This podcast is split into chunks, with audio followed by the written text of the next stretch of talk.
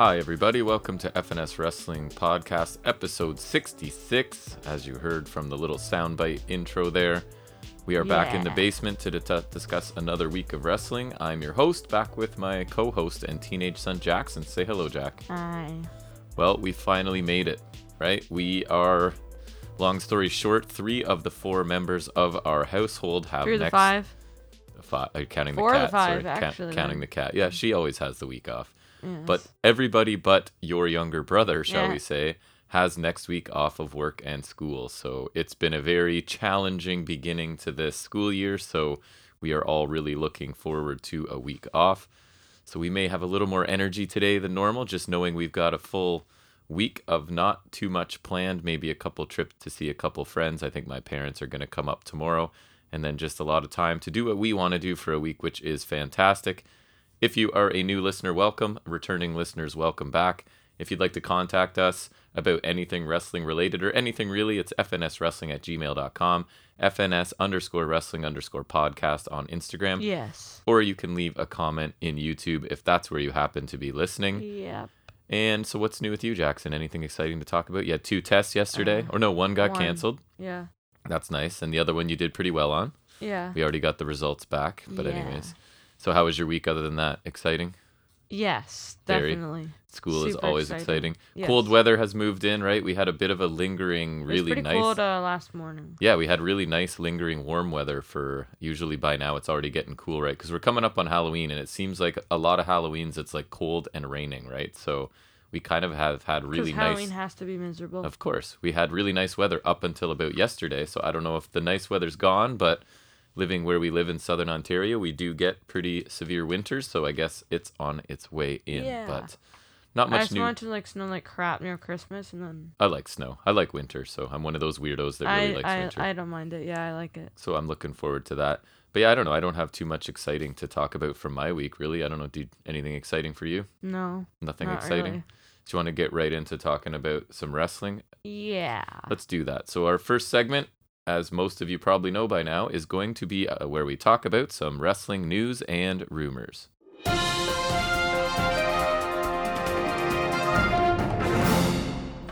So the ratings, obviously, I do not have Dynamite's ratings for this week. Still yet to happen. It has. It is happening tonight. I saw a thing that um so because Bound for Glory is also tonight, so It is. that'll be kind of interesting. It is. Um, yeah, that's right. So I, I'm probably going to watch both at some point. Obviously, not simultaneously, but um, so last Saturday, then a week from today, that edition of AEW Dynamite drew 727,000 viewers, which is down almost 31%. Drew a 0.28 in the key 18 to 49 demo, which is also down over 24%. Uh, so I think the easiest comparison, obviously, they're going to lose some numbers moving from their normal time slot on a Wednesday night to a Saturday night where But people. I I do believe they advertise they're back next week. Right.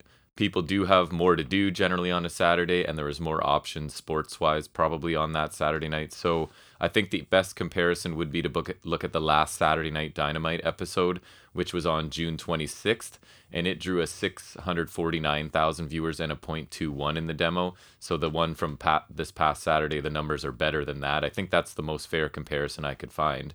So it seems like maybe those October 16th numbers aren't that bad. I don't really know, but it's obviously down from the million, just over a million they usually get on Wednesday.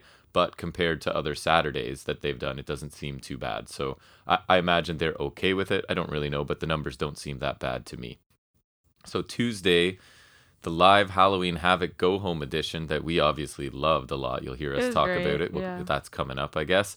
Um, it drew 606,000 viewers, so down again, just over 4%, though not a big drop, and drew a 0.14 in the 18 to 49 demographic, which is down 6.66% um, on episode 66. That's a lot of sixes flying at us, right? Six. So to be fair, um, this week's NXT did have strong competition from the NBA that's just started up and Major League Baseball, which is just finishing up in the playoffs.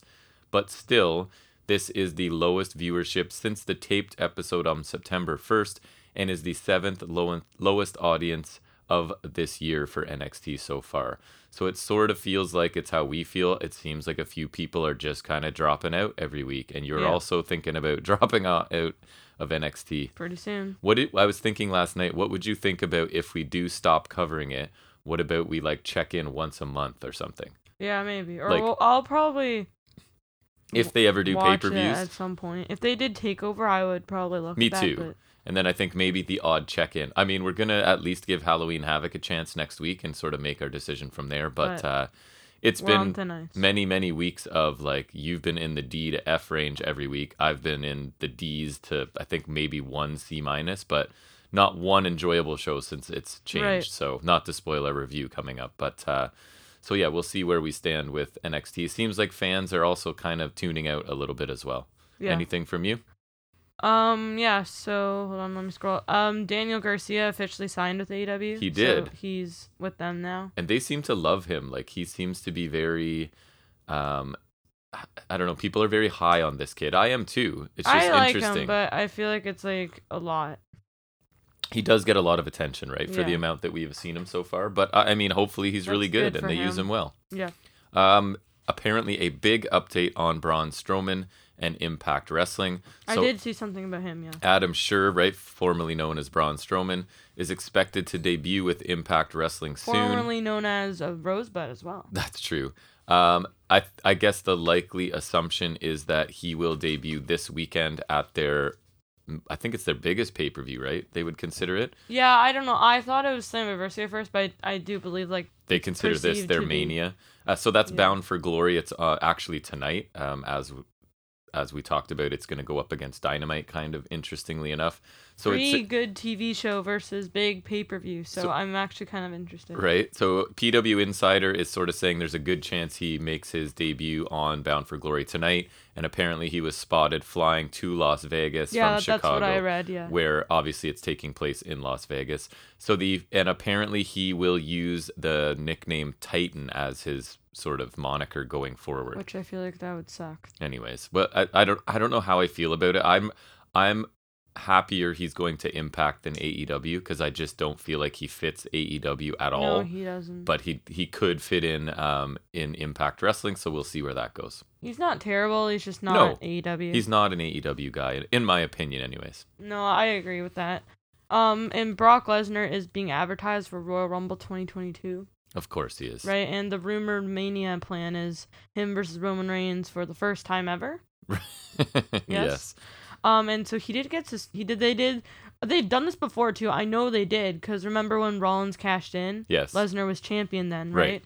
And then he got suspended for a while and then came back faced Rollins at Battleground. But so they've done the Lesnar suspension angle before. It's just it's so it's a cop out. You know what I mean? And they just don't know how to build anyone else. So for their big shows, they're just like, who does who's a name somebody oh, knows? Brock's Brock Lesnar. He can do one of his yeah, five so they matches or suspended whatever. Brock again. So that kind of for me fuels the this rumor of him going to Mania with Roman, right. which I hate because Roman has had a really good run and it it a new star or a newer star deserves to be made out of this. yes, and and they don't know how to do think- that, they I don't hate care. them retreating to Brock Lesnar of all people every time. He's already he's already held the Universal title more than anyone else. He doesn't need to have it again. And I don't know. He's just and now he has to speak for himself too. Yep. So We've like- said it before lowest ratings ever, but highest profits ever. So what's their motivation to try? Just go back to that well, right? yes. So uh, I don't know. It seems like their standard stuff. But I mean, I, I might have some patience for it because again, it is a fresh matchup, right? So super fresh.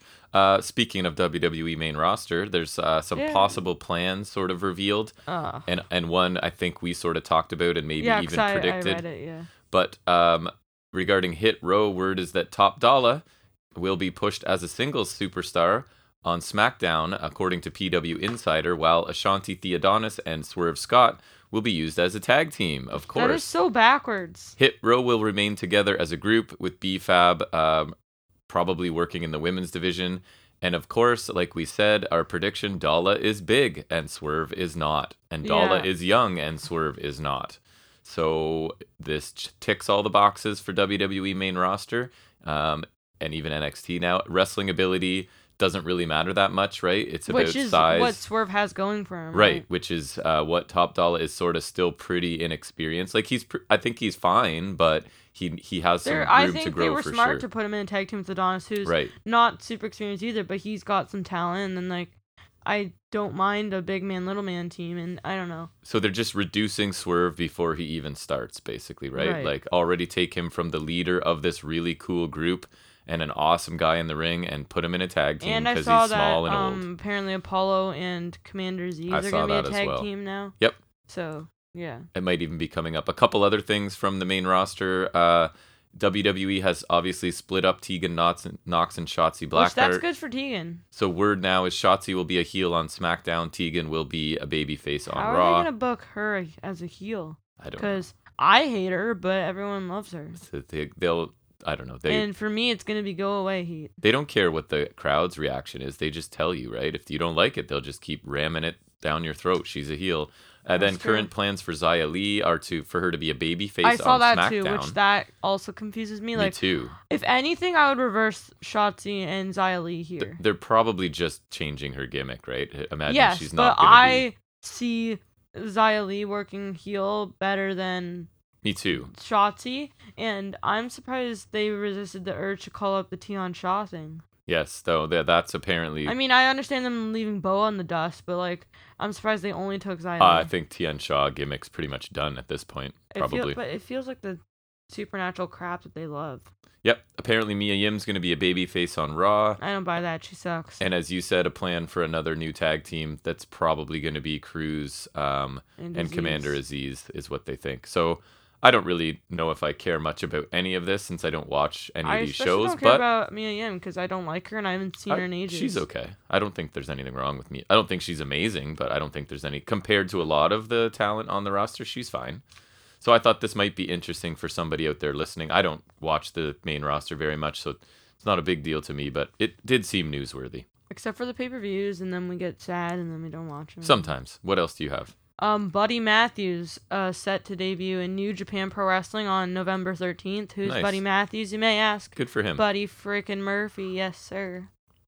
That would I mean, it's very it's nice. too bad because we won't see him because we don't really watch New Japan. No, Uh, but good for him because I that's a would, but I don't know. I don't know where to watch it, and it might be. I, I don't know. I think I think I'm too late. So and we have a lot of uh, wrestling already that we as watch. it is, yes. But yeah, good for him. He got signed somewhere. I assume that's where he wanted to be. He probably had offers from a few other places, so hopefully that works out for him and because he's pretty awesome. Forbidden Door Right, doesn't so that- exactly rule out anywhere True. else. Could end up in North America too, wrestling, right? So that's cool. Um, so what else do I have here? Impact apparently and New Japan Pro Wrestling are both interested in former WWE NXT superstar Bronson Reed. Oh my god, that was literally gonna be my next one. Is that multiple promotions are interested Yep. in him? Yeah. So Jonah Rock is his name now. Um, apparently has a few options. Fightful Select is reporting that he has interest from New Japan and Impact, and according to the report, New Japan has made quote a big play unquote to bring in Rock, while Impact has also expressed a level of interest, whatever that's, that means. That's good because I, I like him. How specific is that? They've expressed a level of interest.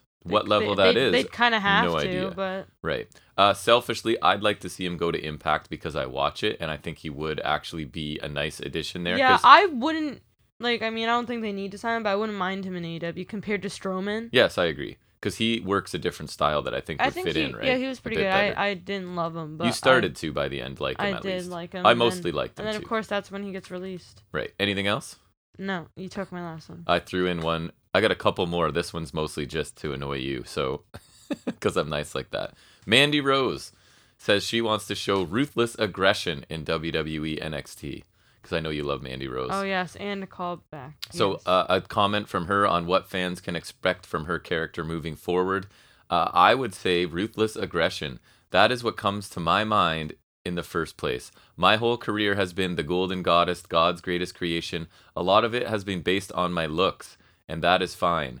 Would you not suggest, sorry s- cut her quote off in the middle, that that's still what her thing is about. she literally changed her look. Right, and, but it's still about how hot she is, right? Right, like the So- toxic chart. She literally said that in her promo on NXT, which we'll talk about that beautiful, beautiful piece. But at the end of the day, I want to be known for my abilities, my athleticism, how hard I have trained, She doesn't have abilities though. and how hard I have worked to get where I have gotten, where, get where I have got, and not just about my looks. Yeah, it's great to look amazing and pretty, but that won't always be there. I'm I a- think it will if you if you're in a company run by Vince McMahon. But I well, she's right in terms of like once she gets over like whatever the magic age is, they're gonna be like you're old, and it's significantly younger for women than it is for men, which is ridiculous. But um, anyways, she says I'm a little edgier and have a ruthless side of me. I'm excited to show.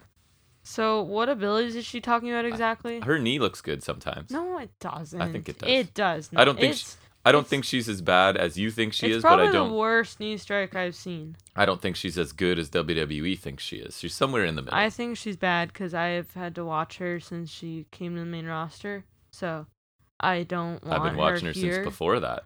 I know. I remember her in that one NXT match. Um, with it was like um during the draft because I remember that her and Deville were in that too. She's one that suffered from being called up far too soon. Like she wasn't ready to go up, much like Dana Brooke and a few others, and they just sort never of bothered. aren't good enough to to do what they're supposed to be doing. But anyways, the last thing I have sort of affects Bound for Glory. Tennille Dashwood has been pulled from that um, show. She won't be working Bound for Glory pay per view tonight. Digital media thingy majiggy.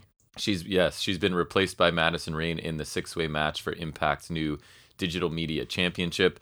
And I don't think it's major news, but I thought it was interesting that there's absolutely no reason given. Nothing about an injury, nothing about anything, just that she has been taken off the show. Even her own tweet that I saw about it reveals no details about why. Because normally they'll at least say it's some sort of injury or whatever, but there was no reason given. So I found that a little bit interesting. Maybe it's nothing, but I, I thought it was kind of interesting. Yeah. And I think that's going to be it for me for news. You have nothing left. Nope. So let's then move into talking about that juggernaut of a television program that is NXT 2.0.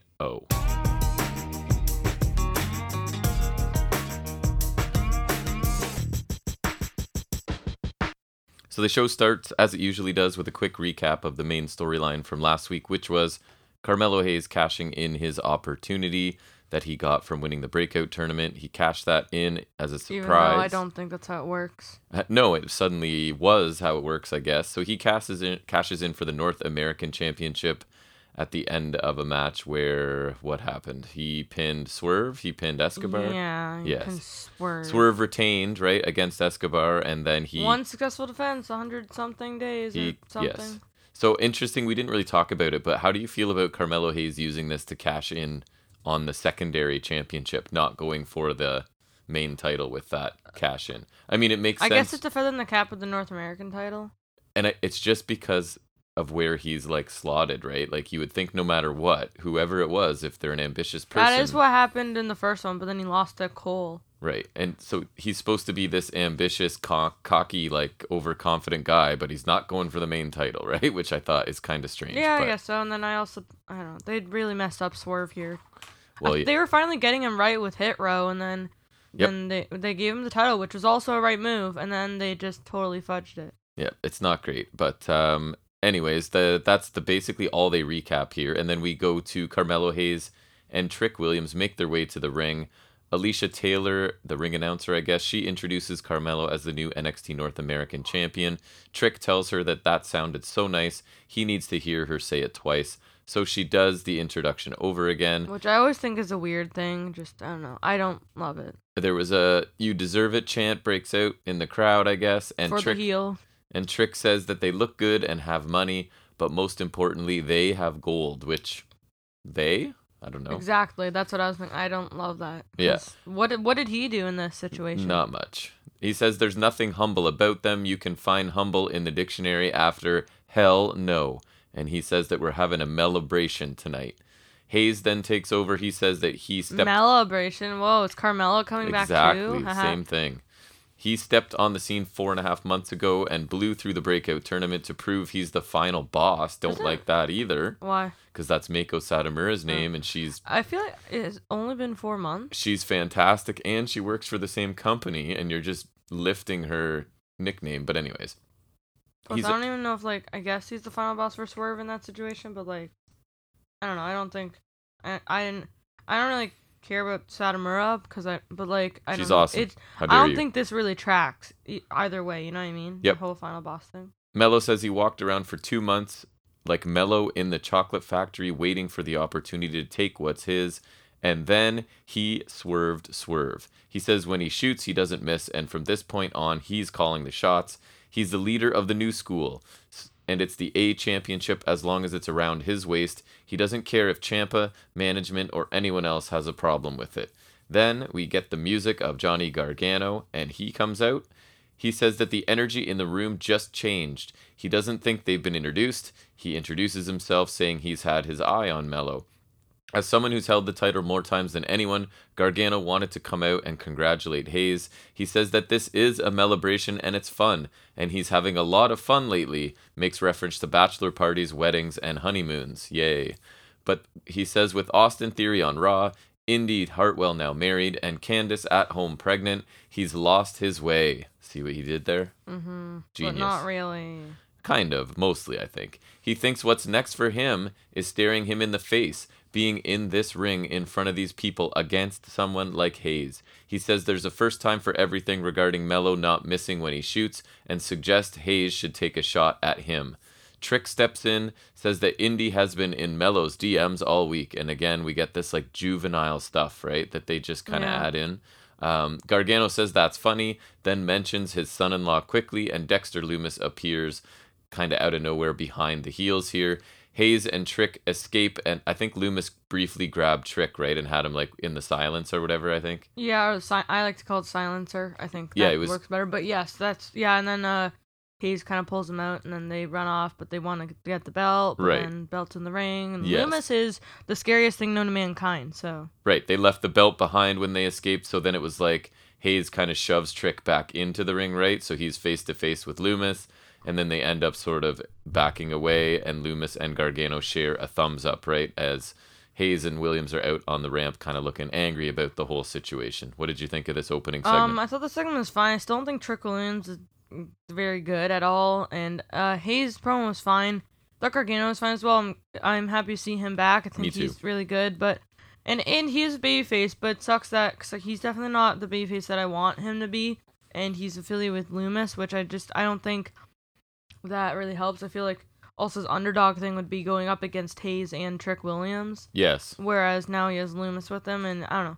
I feel like Gargano worked as like the Daniel Bryan esque underdog. Yes. For And hundred percent. I feel like I don't like Lumis to get, to begin with, but he also takes away from that babyface Gargano that I want Yes, to be it's like back. they Like, te- We're they, almost there, te- right? yeah they teased us that he's getting away from the right, way. like he lost his not way, but not completely. completely. Right? Right. so like you're like, oh, he's lost his way, and I'm like, Although to be fair, Mostly. Lumis was never part of the way. so right, but he is the embodiment and reminder of everything. He's way adjacent. right, and he is he is the walking embodiment of everything I dislike about the way. So I think Hayes looks good with the belt. When he came out, he looked kind of like a star to me. A lot of people look good with that belt, man. I I think it looks really good on people. yeah, You know? Hayes looks he looked like a star to me, and he has good charisma. He spoke well, but for me, he's like trying to get too many phrases over right now. Like he needs to calm down on the catchphrases Melo, a don't little miss. bit. Melo, don't miss. That one's constant, but then I felt like there was a couple more here. final boss. That right that he was introducing. Yeah. Um, I guess he did a good job of further establishing the heel character here. I think Trick was okay here because they didn't give him very much. Because I also don't think he's really adding much to this pairing at this point. And like you said, nice to see Gargano back. And I think this is him basically casting off the way, uh, pretty much officially, and returning to that straightforward babyface mode where he is like. I, I don't think you disagree. He's one of the best ever straight up pure baby faces, Yep. right? So Especially in NXT. even if we get something approaching that and not the way in full effect, It's a I'm step fine, in the right direction Right. at least. for sure.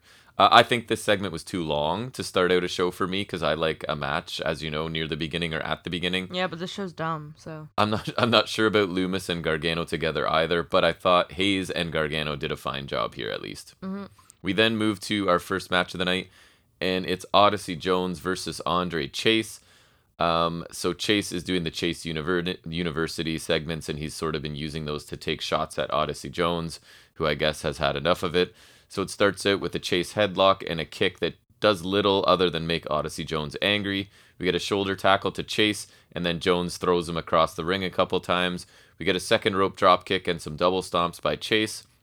Jones then powers out of the uh, a cover attempt, the classic like big man throws him off the pinfall Yep, attempt, can't not. and then takes over the match after catching a, a one more punch that sort of again like triggers him, I guess, and makes him angry more than anything. Looks up. a bunch of basic power stuff by Jones before a somersault, just kind of over top of Chase, who's lying on the mat. Like it didn't look that impactful And to he's me. wearing, I think this was like, yeah, he was wearing the plain black singlet. So right, he's really toning driving, it down. Yeah, and driving home the point that, yeah, this guy's boring. Um, and then he hits a splash, just a running splash for the win in just under. Three minutes. This is the new game as Jack and I are watching the show.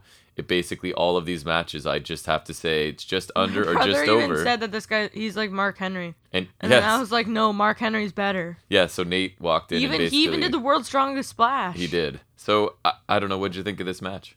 Uh, I don't know. Another short blech match. Jones is not very good. I don't think Chase can carry him literally and figuratively. Yes. Um, I don't know how good Chase is, but I wouldn't know from watching the show because they don't care enough to show me. And even if he is winning the matches, they're too short. Yep. So uh, there's really no substance to any match. Mm, Basically, you're it's gonna be a recurring theme. I'm gonna uh, be repeating myself numerous times here, but you really can't get a lot from these. You really, there's not much we can say, right? My comments are standard NXT match at this point. Like it, it sounds like we don't have a lot of insight. And that's because we can't. No, Chase got some offense. Jones dominates to win.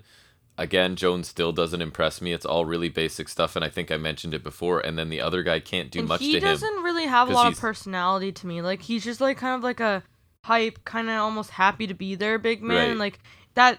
Yes, that's like I don't know. Like he has a bit of it, but like that's really not like that's so basic. You Every know? match feels the same right now to me. yeah, it's bland. more or less. bland, boring, and predictable. I, I don't know. They need to do something different with Jones. They clearly like him, but I'm not interested so yeah, far. they're walking on thin ice with me. They then have Mac- Malcolm Bivens. Sorry, he's talking as they're sort of walking backstage. The rest of Diamond Mine are sort of in tow behind him. He says that earlier today he was doing what he does best, minding his own business and not getting jumped in the parking lot. See, he knows about the parking lot. That's true. right? He's a smart man. See, that's why he's their manager. He's smart. He heard a lot of people asking for championship opportunities, also true, and thought that was crazy because and making the matches. because the Creed brothers actually deserve a shot. He, that's what he's saying here. He says he knows how he now now that he knows how it works. Diamond Mine won't be asking for opportunities; they'll take it. Any, or th- nah, they'll make it. any thoughts? I don't. I I thought it was fine. Um, I don't. I, I, obviously, it's heel logic, but I don't think they deserve a title shot just for squashing jobbers. But I mean, But logic. his thing is, you just ask for a shot. I see how that's sort of how it works. they so at I'm least have a too. little bit of reason to ask for a shot. Like I mean, it's jobbers, but I- Nobody has any reason, so that's what he's saying. That's We- true. Yeah. Right? Like, yeah. No. I wish I was joking, but that's literally how. Where has William Regal been since NXT 2.0? Where has he been? the precedent has been set of just asking for matches or saying It's you have a a match month. and you Where has it. he been? I don't know. I don't know. It's like it's like that that uh fake retirement segment with Samoa Joe. It's like that's actually taken a, into effect now. Pretty much. I thought this was a good promo. I thought it was a little different tone for Bivens. It seemed a bit more like aggressive and heelish. And I again, I think he makes a decent point, right? You and I have been complaining that wrestlers in NXT just make their own matches, even Yeah. for titles. So Bivens noticed this, and he's like, Like, I'm I I enjoyed Waller's showcase against Strong, but even then that was literally Waller just saying, coming I out. yes. I want a title shot, right? So So Bivens being smart is using that information to his advantage now, like any good manager should. So this was a pretty quick promo, but I thought it made sense. yep. Uh, we then get the Creed brothers with the rest of Diamond Mine taking on Imperium, and I don't normally notice outfits. That's usually your thing, but I couldn't stand the singlets the Creeds were wearing. I didn't love it, especially compared to like, especially for me because they're um So I'm amateur colorblind. wrestlers. So I don't know what color they were. they're like gray. Just- they're like light gray. they and looked they had like a to me. lot of logos, right? It was I'm Diamond sure. Mine. Yeah, Yeah, there was yeah. Diamond Mine stuff all over Um, it. and it looks like um that would be like a onesie. I just thought it looked like a washed out color. I don't. I don't know if Yeah, that's the right I term. like even like not being good with like colors, obviously but it's just a single. Like they're not wearing pants, but if they were wearing pants and stuff, that looked like a freaking onesie. I don't even mind the singlet. But that uh, no, just I the like colors was single bugging works because they're the amateur wrestlers. That's kind of like the archetype, I guess, like Yes. Kurt Angle. Um, but I liked like the black singlets that they had. Like I think that helps. Yeah. that fits the archetype better. I agree. So Brutus and Aichner start out and battle to no real advantage. Then Barthel's in. He gets slammed before some holds and counters. We get a belly to belly overhead by Brutus. Uppercut running PK by Barthel, but he takes the time to pose a little bit, and so that allows the Creeds to take over again. Julius is in now. He takes an Enzuigiri and a suplex from Barthel. Gut wrench suplex easily by Julius. Uh, the Creeds then isolate Barthel. He eventually escapes and tags in Aichner, who takes out both Creeds, including catching Brutus and hitting a rolling senton, uh, which looked pretty good. And Julius needed to come in and break up the pin, and he sort of dragged his brother back to the corner so they could make a tag. Barthel is caught coming off the ropes. Julius hits a doctor bomb, and Aichner needs to break up that pinfall. And then That's we get wrench powerbomb, yeah. uh, yes. Alright. Ikemen Jiro and Kushida run out. Diamond Mine are sort of distracted there for a second. So back in the ring, Yeah, Bart- even one of the Creed brothers brawls with them, which that's kind of stupid. right, he kind of leaves the match I mean, I guess that would be strong find them on his own, but like, I, well, wasn't Ivy Nile there? don't She's a want- killer. I guess, Right. but like, I I guess so.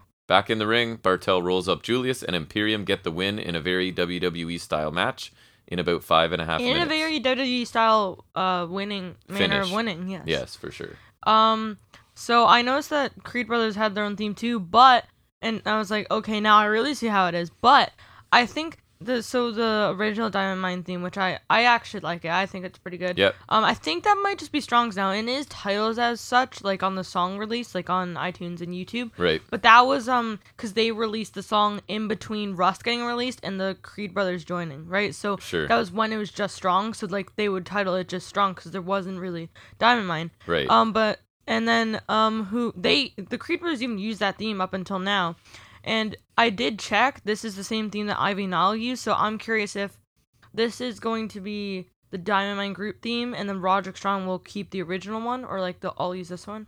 I personally like the first one better. Um, but that that's a me thing. I, I imagine they'll all use the same theme. That's my prediction. Although I I, don't could know. see Strong using a different one because he's the leader, but I don't know. I hope he does because I, I know, like but it. it almost.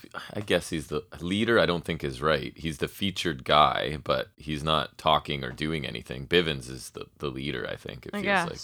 I don't know. I feel like I don't know. Leader. It's like I don't know. It's hard to picture a manager as leader because like they. Right, but Roddy literally doesn't even speak. He's definitely the like main guy, but I Yeah, that- that's- that's kinda what I mean, right I guess term. then. Yeah, Um, but so I thought the match was fine. It was. It wasn't great, but I guess it wasn't bad. Again, short. I don't know how long it was, but I don't really care. five and a half minutes. That sounds right. Yeah, Uh, there really wasn't anything of note up until the screwy finish, which we always love to see. Mhm. And no, I no one really benefits from this. I'll say that a bunch of times when we get a finish like this. Nobody benefits from this. Right. Like the Creed brothers have now taken their first loss, and Imperium get a a win that doesn't really like do anything for them because they didn't actually really win. they beat a rookie team, although they've looked impressive, and they had ne- yeah, right. They did. They needed help. yeah, Um, rookie team nonetheless, right? I think this. I, I agree a lot with you. Decent little match. The finish is very WWE. They seem to kind of have plans for both teams, right? Like Imperium looks like they they may get.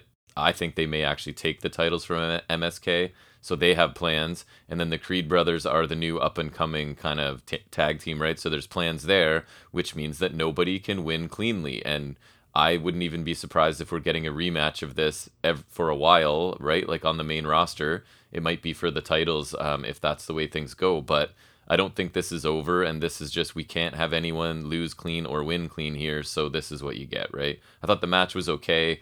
Kind of felt like it was just getting started, and then it was kind of over. And just God forbid Imperium get a clean win and look strong heading into a title match, right? Like sure they get the win, but like you said, it was the classic really distraction benefit roll up. Uh, and I think the Creeds again. I think they have tremendous upside, and they've looked really good so far in the time they've been in the ring.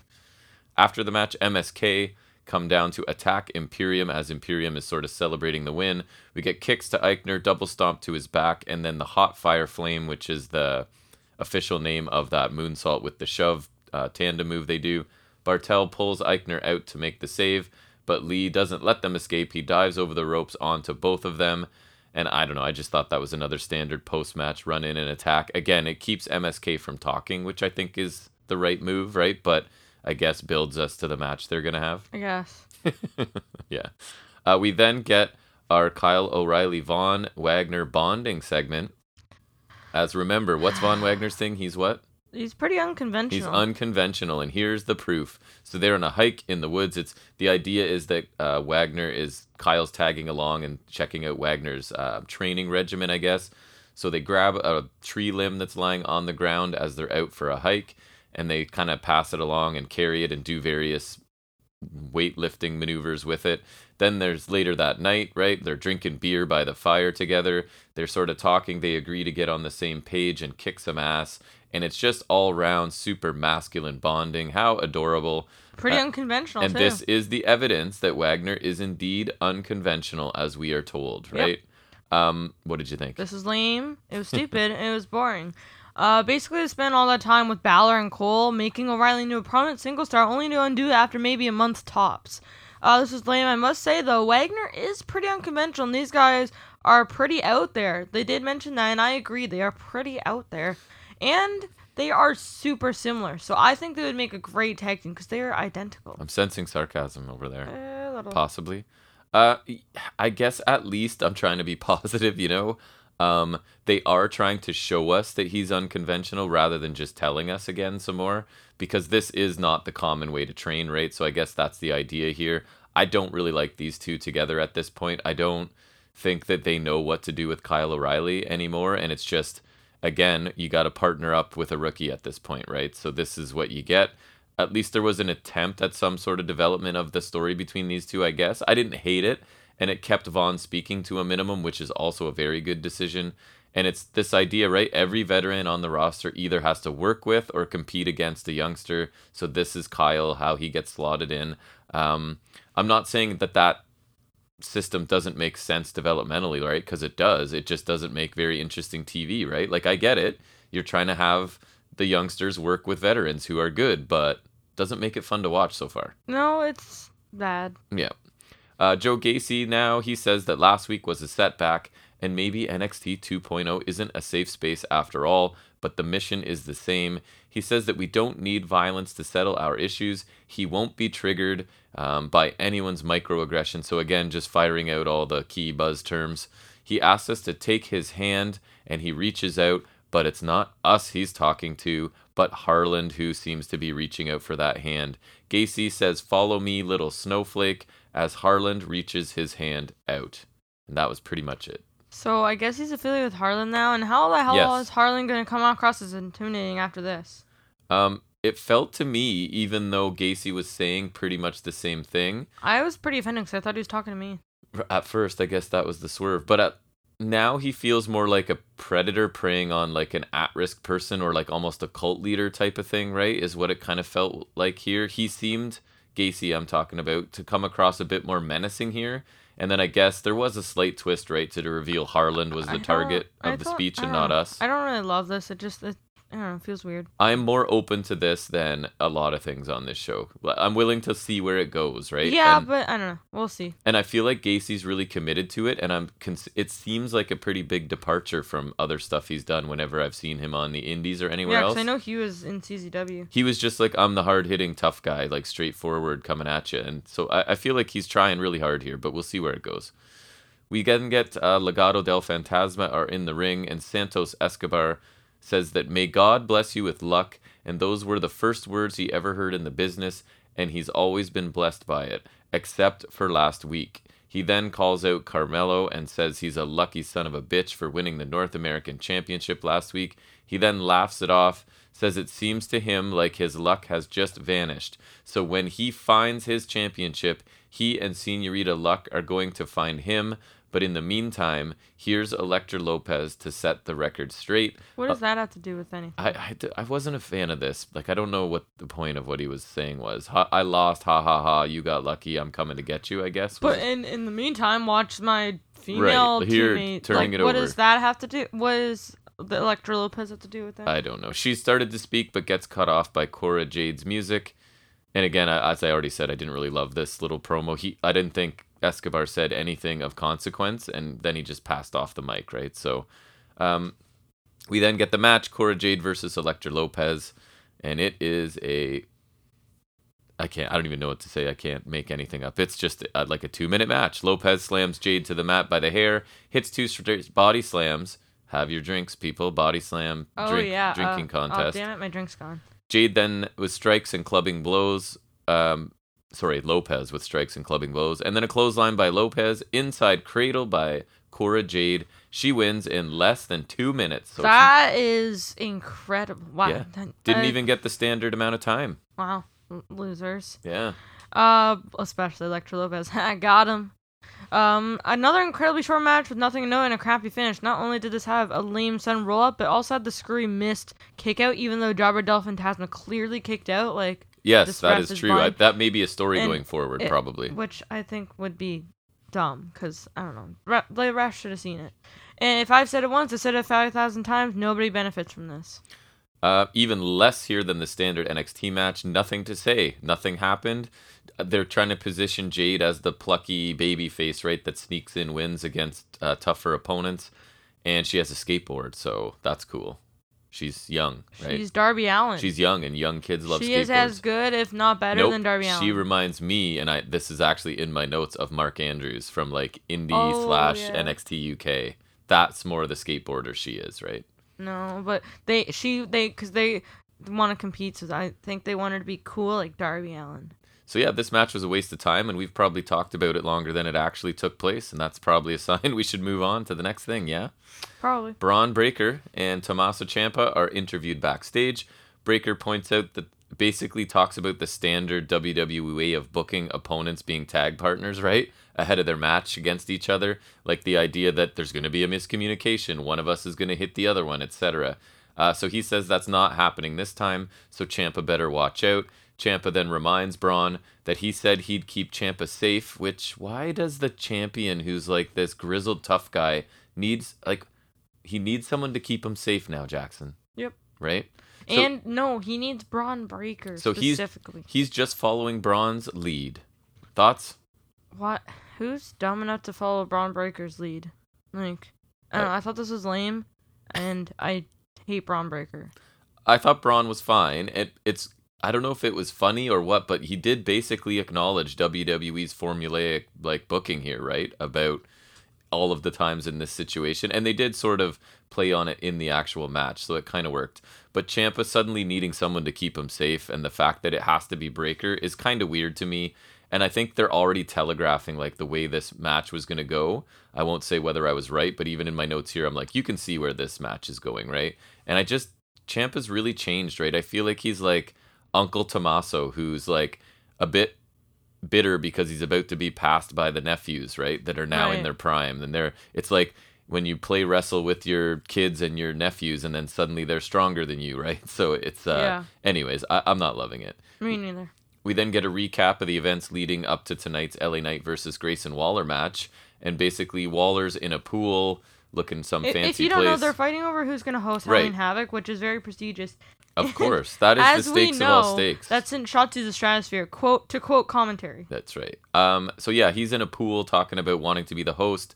Knight is then in. He says he's the star and that he needs to host something like that. I don't know. I wasn't paying attention. They both want to host, so they'll both have a match tonight. Fine, great. I thought. I don't know. I had nothing more. Yeah, You? I, I don't care. Yeah. Two grown men fighting over the chance Yes. to be the host of a show. Fine.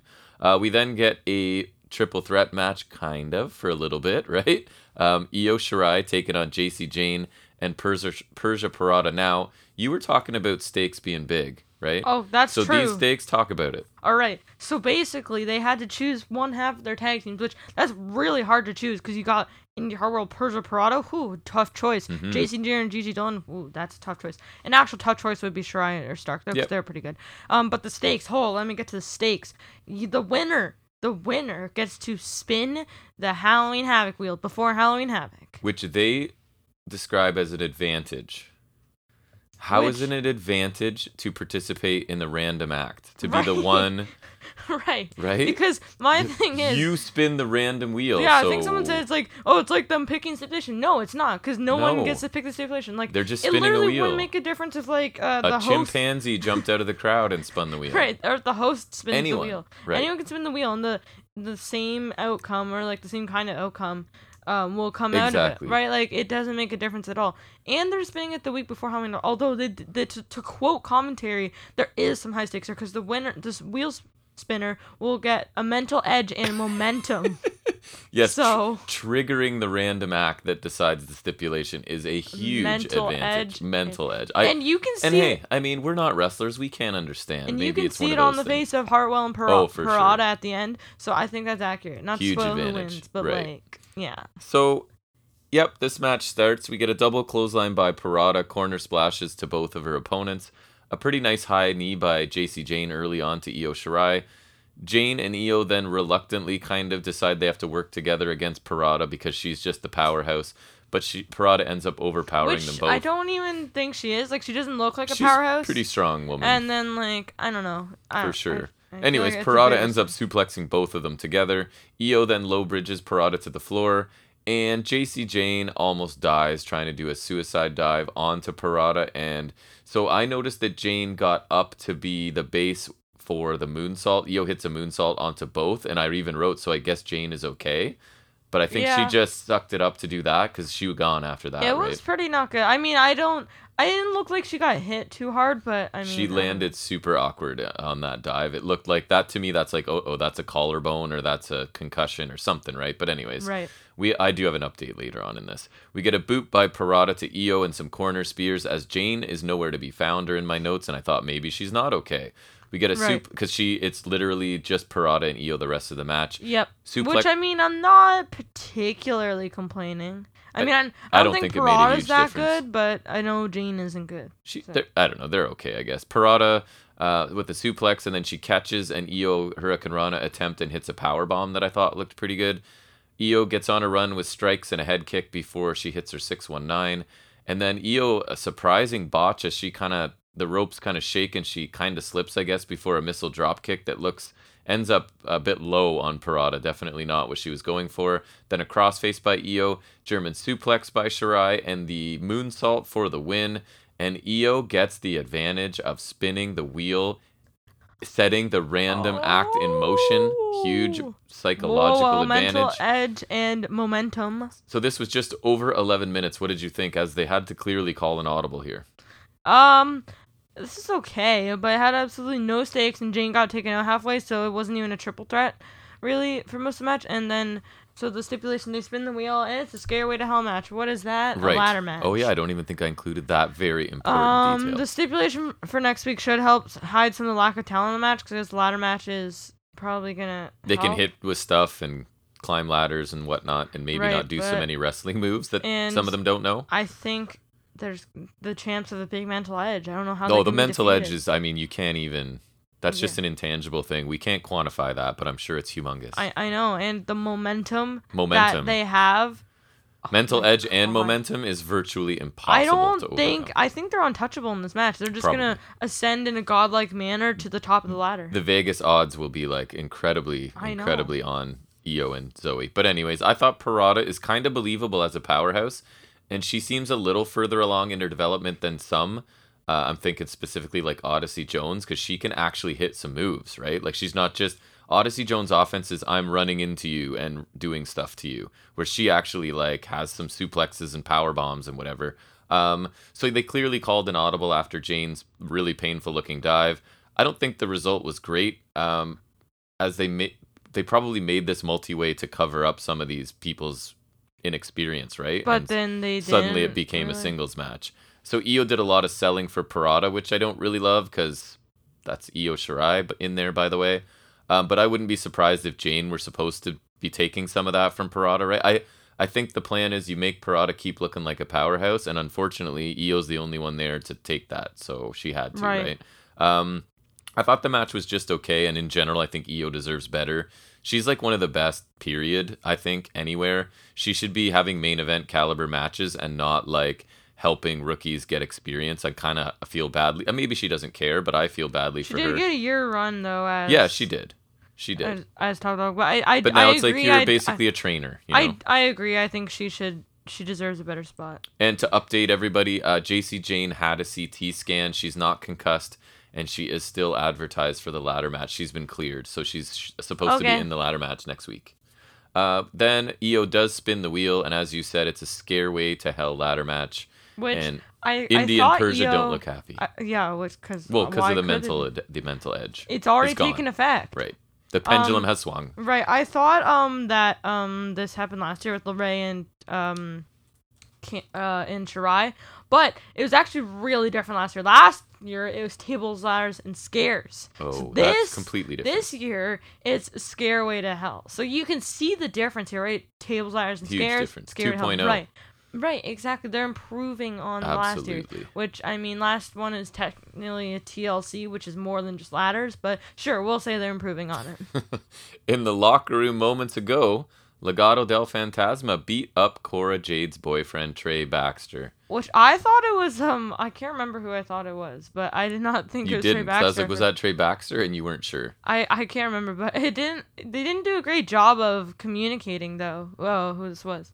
But the tough guys who are always up for a fight, Briggs and Jensen, they run in for the save and start brawling with Legado.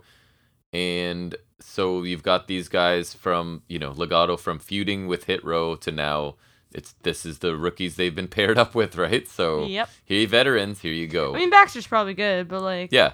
Well, I'm even thinking more of like against Legado and Jensen and Briggs. That's who they're sort of partnered up with here, right? For today. gross. Right. Um, so I why not is my th- thought. Sure. We then get everybody's favorite wrestler, Tony D'Angelo. He talks about taking two things seriously his business and wrestling. And people have been talking about him since his win. Really? I hadn't heard, but okay.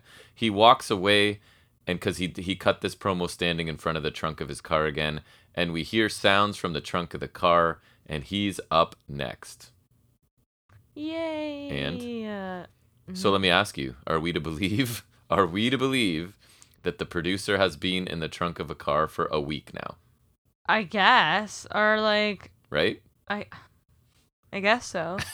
So o- I assume he's okay, been fed properly though. you How long can you go without food? you am- a, a longer time than mm. water. Food you can go like three weeks. Water like days. So it must be watering him. Okay. Well, I don't know. It, I don't know if days is right, but it's a lot less for like water. a plant, he's just watering them. Just throw a water bottle in there and close it. Or maybe he's adapted to it and he likes it in there. Maybe it's now he's in there it's consensual. Right. Okay. So I don't know. But anyways, that was what I thought. So he's been in there for a whole week. And I don't like anything about this guy or anything he does. Speaking of Tony D'Angelo, so I'm ready to move on. Yes. And this is where my note the first hour of this show felt caps lock very long to me. Correct? Yeah. Don't disagree. I, Um, we watched this over the course of three days, I think, and it just it we did we did break it into chunks and it was still painful. yes, it you can't take away the pain. The Street Fighter tribal tattoo guy is back with another vignette. Uh, And we get- Solo Sikoa. We get his name, Solo Sikoa, the street champion That's of not the even island. how we you say it. I don't even remember. It's Solo Sikoa, Solo Sakai. I I, We'll find. I don't out. know. I'll figure it out once he actually does stuff, but I don't really care. So basically, it was almost the same as last week. We just got his name, right? So I don't have much to say about this either. Yeah. Fine. Uh, backstage, Jiro sneaks up on Kushida in the washroom, Sunny Siaki. Yeah, that was kind of talks about how excited he. At least, hey, this is what we're learning. Parking lot not safe, washroom safe. that's that's true. That's true. We got to find safe spaces in here for Joe Gacy we do. We and his people. Why doesn't he just do stuff? Talk Next week, his office will be in the bathroom. He'll be like in a stall. No, he should start a petition to make the parking lot a safe place. He should. Uh, so, anyways, they talk about how excited he is to team with Kushida. Kushida said he needs to be style strong like Jiro, but Jiro empties out Kushida's backpack. No, and you called it. He puts Kushida's old Back to the Future gear on Kushida. They're gonna unserious Kushida. Remember they did all that work and making him serious, even though he wasn't, and now they're gonna unserious him. and they high five, and I think the lighting changed or something. yeah, to like the blue. Right, to his Kushida had in signature his blue entrance. color. Thoughts? Let's go back to the future. Yeah, yeah, yeah. Yeah, yeah, yeah. We were I- happy I when he got it- rid of this gimmick. Yeah, I thought I don't know. I thought it was fine. I think Jiro's Jiro's kinda, fun, man, no Yep. doubt. but um, I don't know. I don't love the reintroduction of this, but I mean, I Me guess either. it works to fit more of Jiro, Yes. and also I don't care. it's almost like they're giving up on trying to have Kushida develop or reveal personality on his own, and they're like, Jiro's got so much, and he's from the same country because that's Vince's thing, right? So Right? we'll put yeah, you yeah. they're- together, They're, Japanese, so they gotta. You gotta stick be together. together. Stick with your countrymen. Am I right? and so the crowd really loves Jiro, and he's got lots of personality. Kushida seems to lack that a little bit. I mean, so they- they do like which makes Kushida, sense, I guess. Um, I don't know. It's I'm not happy with the the Back to the Future gimmick being back, be, but he is teaming with the resident comedy act in NXT, so he had to. It's right because it was all about. Oh, it's this new serious Kushida. Remember, we joked about it for weeks and weeks, and now it's like they're just flipping right back to what it was before. But anyways, we'll see. I, I really like Jiro. He's one of the more fun things on this show, right? And the crowd seems to feel the same way we do generally. So I guess we'll see where it goes. Yeah. Tony D'Angelo, yay match Oh yes. versus Ru Feng. Oh, I thought it was Ru Wang. Feng, I believe. Either way, that is a terrible name. it might like- be his real name. I don't know. It's fine. No, but like I don't know, just for a presentation name. Yeah. Uh, shoulder tackle by D'Angelo. Takedown mat work. A noogie. Uh, always appreciated. Tenille Dashwood shout out. Dash Woogie. Two That's- forearms. That's my favorite move. Don't diss it, okay? Two forearms and a really weak looking back kick, was it, by Fang? Remember, we were like, Oh yeah. That barely made. I think we rewound it to see it barely make contact. It was nice. Northern Lights into the swinging neck breaker. I think that's the same combination as last time. D'Angelo wins in less than not Three right. minutes. Nope, two minutes on this one as well. Thoughts on this match? Can't talk about it for longer than it took. No so be quick. squash where he hardly showcases anything. Okay, nice. Yep. Another squash, basic stuff for the match. And then I think it's a pretty cool combination. I don't know if it's a finishing combo to me, but he probably doesn't know how to do much else in professional wrestling. Apparently, he has an amateur background, but I don't feel like I see that the way I do out of the Creed brothers, right? Like that, or even Bron Breakker clearly looks like he's got some amateur experience. Whereas I don't see anything out of D'Angelo until his finishing sequence. And then I'm like, okay, that was all right. But, anyways, he's gross, no good. After the match, Alicia says that Mark, the producer of Lashing Out, went missing. And does Tony know anything about it? Uh, oh, I don't know. He says Alicia is being nosy and he doesn't know nothing about anything. He tells her to get herself something nice. Did he give her money or something? I can't remember. Uh, and yeah. forget about it. Uh, go ahead. Forget about it. Your thoughts? Stereotypical catchphrase. Couldn't be more. Forget about it. And also stereotypical paying him off. Yes, Yep, because Of uh, course. mob or mafia or whatever. He's like a cartoon character. yeah, I think is the point. dumb. Yep. Uh, no thanks. If like it and I don't say this much, it's stupid. And if it's supposed to be serious, it's bad. If it's supposed to be funny, it's still bad. There's nothing appealing or entertaining about this. A complete waste of time, Yeah. but at least very little time here this week. Um, it's time for Duke's poker room. Oh my goodness. So a little backstory. I'm a pretty avid poker player, would you say? Yeah. You even watch poker, which I don't understand. I watch poker, I play live, I play online. I like poker a lot. Um, I- I, I thought this was really funny when that we are getting this because you just got out of Swingers Palace. and now on that's it. So I thought that was really funny. and your instinct to my suffering is to laugh. Yeah, That's awesome. Um, so as I told you, when I go to poker, I actually do have a tradition where um, my parents, mostly my mom, love them both, but they go to Florida, right? Um, basically, Yeah. what we call in Canada snowbirds, where they escape winter down. Not this year, the last couple years they haven't gone, obviously, but and they always, my mom always brings me back a T-shirt. I thought they went last year. that or- is no no. a t-shirt that is not of the most like I wouldn't make that choice to buy that t-shirt, but so I save But it's those not like bad. I save those they're pretty bad some of them. I'm trying to be nice. So I wear those bad shirts to poker, so I intentionally dress badly like the wolf t-shirt. The t-shirt that's one size too small and has a giant wolf face on the front. So That's my style. favorite poker shirt. But anyways, I have never worn just a gold vest with no shirt underneath, which is Duke Hudson. He's actually playing poker against other people wearing a shiny gold vest with no shirt, which I think is great. But anyways, um, he makes a on the first hand he makes a good read he makes a good call wins chips. He does it again when his opponent shoves all in and hudson calls knowing exactly where he's at right? Like he even says like i win it all or whatever before he even shows his cards because he's a genius.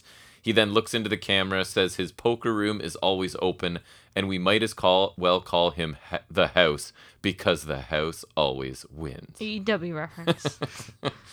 your thoughts on this amazing gimmick right up my alley I they're thought peeling was to lame me because it was kind of confusing, and then it was just like I don't know. It wasn't even like Swingers Palace, so like it wasn't even bad enjoyable because it was just like he wasn't even like there was no interactions with anyone. He wasn't really No. even playing that much poker, and it just came. It was kind of stupid, and He was also playing not to be too nerdy, but with the standard like super cheap poker chips that everybody has. It would like I don't know. Anyways, uh, it's really yeah, bad. I definitely picked up on that. It's really bad. I don't think this guy deserves this because he seems like he can deliver a promo half decent. He's a big guy, like you'd think, and like the.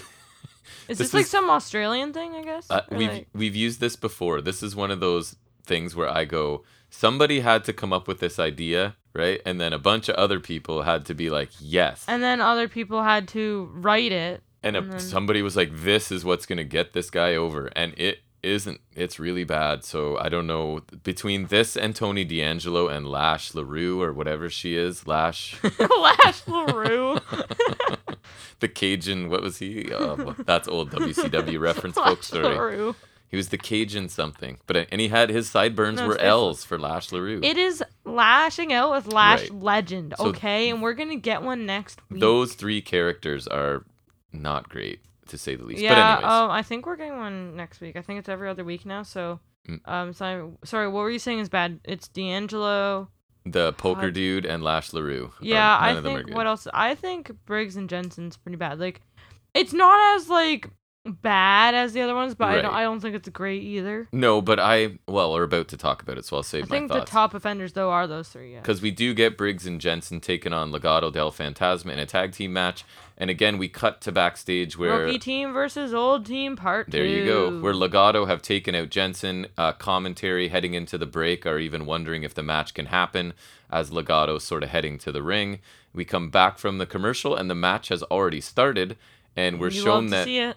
Briggs and Jensen just sort of, I guess, security wanted to stop them to make sure that Jensen was okay, and they're like kicking security out of the way down the ramp to get to the match because they like to fight, buddy. I don't know if you know that. Do. But anyways, it's a time-tested gimmick, right? They just love to fight. It's like they're um, the APA or whatever that kind of mold, I guess. So Except Wild bad. Wild's in control of Jensen early, but the baby faces take control with uh, double team power moves for a bit. Escobar gets involved outside the ring, then that allows Legado to take over with Mendoza kicking and stomping Briggs. Legado then isolate Briggs, make repeated tags and corner clotheslines, which we were like, you, you said out loud. I wish they'd do something other than clothesline. It's like a tag version of Ciampa's thing. It right? is, and it's like because like they do go in with pretty good force, but they're also like the most basic thing ever. and not to be that person, but they're like smaller guys. So I feel like I don't know. I feel like they could change it. There's probably some cool things. And they're both awesome high do. flyers. They Right, could that's what I'm definitely do cool stuff. And or some cool double team stuff. Like I don't, I maybe it's because they're heels and that's two babyface. I don't know. But we get a double back suplex by Legado for a two count. Mendoza hits a top rope splash to Briggs' back that you liked specifically. Right? I thought it looked it was good. good because he got some decent distance on it and height, and then he, I thought he landed pretty The impact well. was good for like I thought it looked nice. It Yep. was just a splash, but No, he looked good. Uh, Jensen finally tags in. Obviously, he cleans house for a little bit there. We get corner chops. He's like um, chopping and then using that same arm to come back with a clothesline in the corner. Hits a power slam. Take a drink. Um, and wait, then was it a body slam or a power slam? it was a power slam, so half a drink. I don't know. What Yeah. do you think? a Mm, sip. I'll cut him some slack. Well, yeah, I'll take a sip, but I don't, I don't have a drink. Uh, uh water bottle. Jensen takes out Escobar but allows Legado to take control again. Mendoza drop kicks Briggs off the apron. LDF hit their Russian kick, or sorry, their kick Russian leg sweep finisher to Russian Jensen kick. for the win in just over That's what you could call minutes. it, the Russian kick. The Russian kick. Just over five minutes on this one. wow, What'd you think? that's pretty impressive. Right? It's almost double the normal length of a match. That is insane. Um, so Borderline Iron Man. another short and mediocre match. Yeah, that is borderline Iron. That is true. NXT Um, Iron Man. at least I can be happy that there wasn't really a screwy finish, but even then there was the pre-match shenanigans. So Yeah. I don't know. Uh, nothing super offensive, but still not good. I kind of like this one. It might be my favorite match on the show. It was only five minutes. I thought it was pretty good. Jensen and Briggs, I kind of like that. The character aside, because they're really ramming it down our throats, right? But I like their hard hitting style in the ring, like kind of straightforward, hard hitting, high impact stuff. The beer drinking brawler stuff that they're kind of overdoing is a bit hokey, but in the ring, I think their style will work well because if you think about it, right, it works well against um, Legado and MSK, who are like the quick high flyers, and then you've got like amateur style people like the Creeds in there, and then if Diamond Mine ever makes some sort of tag team, right? Um, so I think they they contrast or nicely with several other styles in the company. So I thought this was a solid TV match for NXT, right? Comparing them to themselves only at this point. Um, I thought it was solid. We then get a, a little hype video for the Mandy Rose Raquel Gonzalez match. And here's my summary of the first part. Gonzalez is big and tough, and Rose is beautiful and mean. Mandy drives around in a convertible, and Gonzalez hits the gym. Uh, Mandy says she's been called many things, but she's never been called No, champion. she said she said hot, sexy, Yes. um, something else, and I'm like, but those never are all champion. No, and then I was like, all three of the things she said. It was like I remember like the line of Murray and the Goldbergs where Murray's like, it's Yes. it's more affordable, it's less It's cheaper, expensive, it's or cheaper, whatever. and it costs less, and it's just like it's all the same. Yes, but uh, she's never been called champion. True. Which I mean, I was like, there's a good reason for that. I think I felt like, did you take Raquel's line? Because shouldn't she say that about you, right? Like you've never, but no, Mandy. Anyways, what'd you think? Uh, so this is okay, but not great. Doesn't really feel like a big time match for me because I don't buy um Rose as a champ for a second How because she's you. just garbage, and she's definitely not championship material. Raquel said it best. Um, I thought like the presentation of the package and like the production value was pretty good actually, and it does focus on the contrast between the two of them, I guess. But I don't think that Toxic Attraction are much so far, but clearly people that matter and make decisions see big things in these three because they're on TV multiple times. It feels like every week, at least once for a lengthy something. Um, unfortunately, I can see Mandy winning this title as Gonzalez. Don't you feel like she's the back burner in this feud? Like, doesn't it really feel like they're featuring Mandy Rose a lot more than Raquel Gonzalez so. in recent weeks, right? Maybe Toxic Attraction- like, Boom, she wins. Toxic Attraction come out and cut a live promo every week, and, and then bore me to death. and or have a match every week and Gonzalez is just kind of a quick little so I I don't know I feel like Mandy Rose is getting this title which is interesting but That's anyways so sad. uh, LA Knight makes his entrance heading into a commercial break we come back from the break and somebody's digging a grave and throwing things into it we even watched it again to it was a TV a crutch a deck of cards some other stuff I don't know. Was it remember. deck of cards? yeah there's cards thrown that remember that's why Oh, I said right. Shayna Baszler Yes, Bana Shazler. um, whoever it is is coming to Halloween Havoc, and I think the way something about it they either implied or said it was like a return. So I don't think it's a new person. It was someone coming for vengeance or revenge or something, which is not a new person. I don't think. So Baszler. It definitely appeared to be a woman. I'm still guessing it's a repackaged Ember no, Moon. Shayna Baszler. I think I'm gonna look smart here.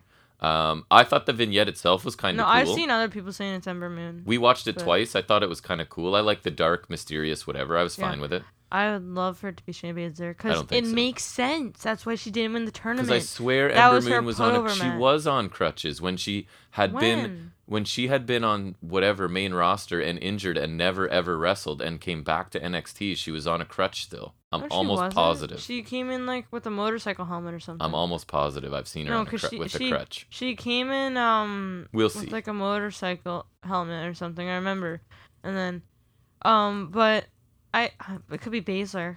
I think it should be Baszler. But there, uh, what the, the crutch doesn't fit, does it? I don't know. I don't know. She beat. She could have been someone up with crutches.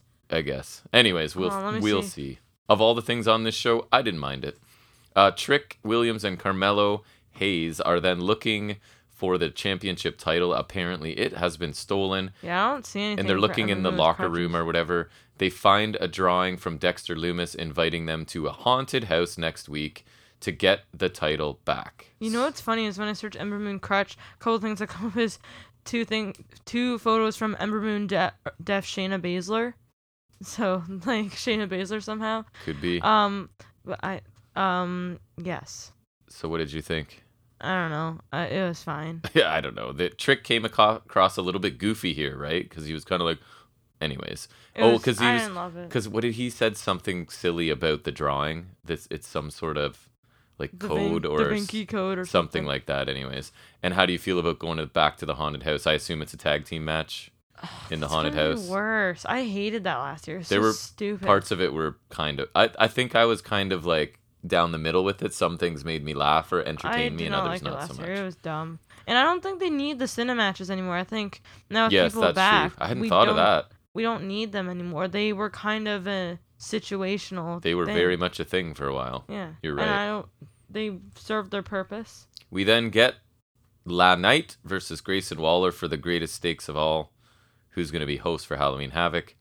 Um, so this uh, we get a couple near falls right away for Waller as he's kind of one step and ahead of Knight. if they um, spin the wheel for the matches, they will have a mental edge on the Absolute people in the match, and momentum.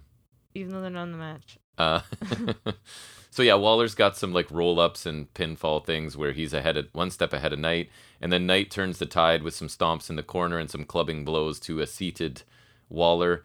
Uh, and then Knight sort of snaps Waller across the top rope, hits his slingshot shoulder tackle, strikes in a discus elbow by Waller, kicks in an STO by Waller, pump kick by LA Knight, and he hits his BFT for the win in under Three minutes. Correct. Knight celebrates beside the wheel and is very excited to be the host. Thoughts on this? Another short and inconsequential match. Nothing good, nothing bad. It was too short to actually say anything about it. The stakes didn't matter either, which does not How help. dare you? How dare you? Uh, Waller, I thought, dominated most of this, right?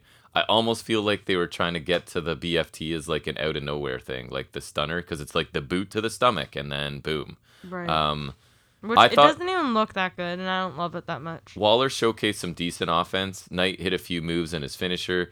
It was a three minute match like the rest, but at least, like I said, both of the guys have experience, right? It wasn't somebody who's not a wrestler against a wrestler. Uh, I looked it up, and Waller's been wrestling for four years, right, in Australia and other places. So at least both of them kind of have some experience. So then they they run down uh, next week's show before, which is Halloween Havoc, obviously before the main event. So Perhaps our last one. you never know. You're gonna get Scareway to Hell match, uh, tag team championship ladder match with Io and Zoey taking on Toxic Whoa, Attraction. we got a call from 2.0, right? So it's Taylor Ladders and Scares 2.0. okay. Correct. And Indi and Persia Pirotta. Then we have Spin the Wheel, Make the Deal NXT Women's Championship match, Raquel Gonzalez versus Mandy Rose. A Spin the Wheel, Make the Deal Tag Team Championship match with MSK and Imperium. We're going to see the debut of Solo Sikoa, or however you say it, we'll learn. Uh, an NXT Championship match of Tommaso Ciampa and Bron Breakker. Apparently, special guest of Chucky from Child's Play. And don't forget, the host is L.A. Knight. I don't know. The card looks whatever. We'll see. It's a, It's fine. I I'm like surprised this how is- they're gonna fit th- this many big matches. if this is supposed to feel almost like a pay per view or a special episode, hopefully we enjoy it because it's the best chance they got, I think, at this point. Uh, main event time Tommaso Ciampa and Bron Breakker taking on the Grizzled Young Veterans. Gee, I wonder how this will end. I called it perfectly, right? As it started. And you you were hoping the Did other you? one took the pin, but I oh, knew. right. Yeah. Yeah, we said we said Bron Breakker's pinning. I said Drake. You said other. But Well, I said it could be Gibson because why should it be Drake? Why does it have to be Drake? Breakker He's a superior, grizzled young veteran. Breakker, I don't think they think so. Breakker and Drake start out. Well, Breakker they're hits, they're a, also the same people like Bron Breakker. hits a shoulder tackle before manhandling Drake and re- and repeatedly sort of slamming him down amateur wrestling style. Breakker and Drake run the ropes. Uh, Breakker catches a leaping Drake and slams him again. Ciampa kind of blind tags, hits his whole bunch of clotheslines to both of his opponents. We get a running knee to Gibson as Ciampa and Breakker stare at each other here. There's clearly tension between these teammates. We come back from a commercial. Drake has Ciampa in a headlock. They show us later, like Drake hit a nice suicide dive out to the announce table um, because we just came back from the break and suddenly the grizzled young veterans were in control and we missed something. Ciampa eventually fights out of it, hits a belly to back, but can't tag out as Gibson ran around the ring, pulled Breakker down off the apron, and Breakker started to chase him around the ring. So this is further tension. Ciampa's trying to make a tag, and Breakker's nowhere to be found. The Oh grizzled no! the grizzled young veterans continue to wear down Ciampa with frequent tags, double team moves, including a missile drop kick into a flatliner that I thought looked pretty cool. Yeah, I think that's one of their regular tag It looks good. Ciampa finally hits a DDT to Drake. Gibson heads over to pull Breakker off the apron again, but Breakker, in anticipation, starts running and runs him over with the clothesline instead. Bron gets back on the apron, and Ciampa slaps him hard across the chest for not being there in the corner when he needed him. But of course, that also constitutes a tag, and Bron Breakker is now the legal man. So he comes into the ring, and it looks like he's trying to clothesline Ciampa, right? Sort of the standard miscommunication. One attacks the other, like he talked about. But Ciampa ducks the clothesline, and Drake ends up taking the clothesline instead. We get another big clothesline, shoulder tackle, belly to belly, Steiner recliner. Um, somewhere along the line, um, Gibson gets taken out by Ciampa, I think, and we get a gorilla press into a power slam. And Bron Breakker pins Drake in almost 11 minutes. thoughts on the main event? Uh, match was fine, I guess. It was mostly just uh Grizzled Young Veterans beating on Ciampa until Breakker tagged in and did his mediocre crap and pinned James Drake for some reason. Breakker has no real character. and His in-ring offense is meh at best. I don't like him. It sucks this is who they are going with as one of their main guys on NXT. Uh, at least there was no shenan- shenanigans, but this was still just okay. And I don't know, it's- the longest match was like what ten minutes. Yep, 11 minutes this one. Yeah. So I figured this would be the storyline. It still kind of annoyed me this idea that Ciampa needs the help of Bron And Breakker. I'm really sad that And- they, ended like that, like where Ciampa slapped him, because they Champ and Breakker have been such a great and tenured team here in NXT. They've built the foundation here. Okay, so I'm really sad to see one of the great tag teams of NXT So go out end of like an era. this. Yes. Um, so Breakker got to be the hero, of course. The slap tag and the missed clothesline was I thought that was kind of a nice touch because they did talk about that situation early. I thought Breakker looked good, man. I like he is really quick and fluid in his movements for a man his size. I can see what they I know you don't like him. I think he uh, is pretty good already and has a No. um, super high ceiling. No. I thought this was a decent match, but it was Wait, a no, lot high ceiling where you don't have to wrestle. there was a lot of um, grizzled young veterans just beating on Ciampa. It really only Yeah. threw in a few cool moves along the way. A lot of it was pretty standard stuff, and it really telegraphed the match even further, right? Like Ciampa's the face in peril, hot tag, young guy saves him. Um, so I don't think it was I a think bad. it is easier to sorry to look um fast in hot takes. Like you just have to like. No, he you do the way he moves is impressive. I'm telling you. it's- Anyways, it's fine. I wouldn't call it impressive. it's impressive. Um, Nah. Not a bad main event, but still a far cry from some of the main events we used to get, where it was like this is like pay per view quality, right? That I don't think we'll I be saying that anytime soon. th- from this year, Dunn and Lorcan versus Theory and Gargano. That is probably one of my favorite Right. NXT TV matches now. Yep, and Just- that yeah, that so was awesome. We're not getting stuff like That like was that only like a few months back. I don't even think it was that long ago. I th- I want to say at least it was June. yeah, feels like, I it. think I, I think it was pre Great American Bash. So. Uh, long enough away. We need some more of those type of matches. But yeah, anyways, I think that is behind us. I do too. Overall thoughts and agreed for this. Uh, overall, another mediocre show. I don't care enough to go in depth, and this isn't worth an in depth recap. If you hate yourself or love the main roster, watch NXT. If you like actual good pro wrestling, don't. Um, I'll be nice and I'll give this a D, but I really don't have the interest or patience for this anymore. They kind of have me by a thread at this point because I'm almost done. They're after going to pull something great far out of their ass next week to keep me around. we'll see. Um, a- Like another. Shayna Baszler. If Shayna Baszler appears, mark my words, I will continue. Okay? That's what will keep me here. It's Ember Moon, dude. well, then I quit. Uh, I think this is just another uh, sadly standard episode of NXT. We get I, it's just so mind numbing. what I'm starting to call training matches, right? Veterans carrying. That's pretty. I but sorry, like what? What even is the training here? Like what? Three minutes? Like yeah, basically. I I, I It's guess like, that's hey, what you can call it. But can you even call that training? Like You're what are you training them for? You're not a wrestler. We've memorized this three minutes of action. Go do it in front of cameras. I guess because they probably That's can't memorize more than like three minutes. But they like, don't. Yeah, at this point. like what's that training them for? a So sprint. training matches, veterans carrying and putting over rookies, juvenile segments and characters. It's just not fun anymore to watch. There was also an unconventional segment. The three minute matches were pretty much the same as always, with I thought Waller and Knight being a little bit better than And the for average. me, too many crappy finishes. Like the matches that got any time, the Creeds versus Imperium, the main event, and Legado versus Briggs and Jensen, I thought they were all fine matches. Nothing great. And the women's triple threat had some issues, obviously, kind of beyond their control, but I didn't think it was great. Then we get an awful Duke Hudson segment, another one from Tony D'Angelo. awful. Kyle and Wag-. Kyle and Wagner in the woods, more Joe Gacy. So the card definitely kind of fell into place for next week at Halloween Havoc. I thought the second half of this show was significantly better than the first. The first one was really tough for me. Um, still a pretty bad show. Not as bad as it has been. I'm going D plus this week. I know I've had one, I think C minus, so this is about as good as it's been for uh, NXT for me. I really hope somehow they pull off an entertaining show next week because I want to like wrestling. I don't want to not like the shows I watch, right? But it's really hard to like this. I almost want to dislike this because they deserve it. It's it's really not an entertaining show, and I get WWE probably doesn't care. It's serving their purpose and hopefully No, they're still gonna get the viewers. but so I don't know if the like the networks it's that are gonna paying for this are going to be happy, right? no, yeah. the ratings are down again. So anyways. I hope the networks are really mad and they have they're forced to go back to what NXT was good at. That would be great. Super indie, as you call it. I don't care. Call it that. That was amazing time. But anyways. Yes, that was happy times. So let's leave NXT and move into some trivia in this week's Off the Top of His Head.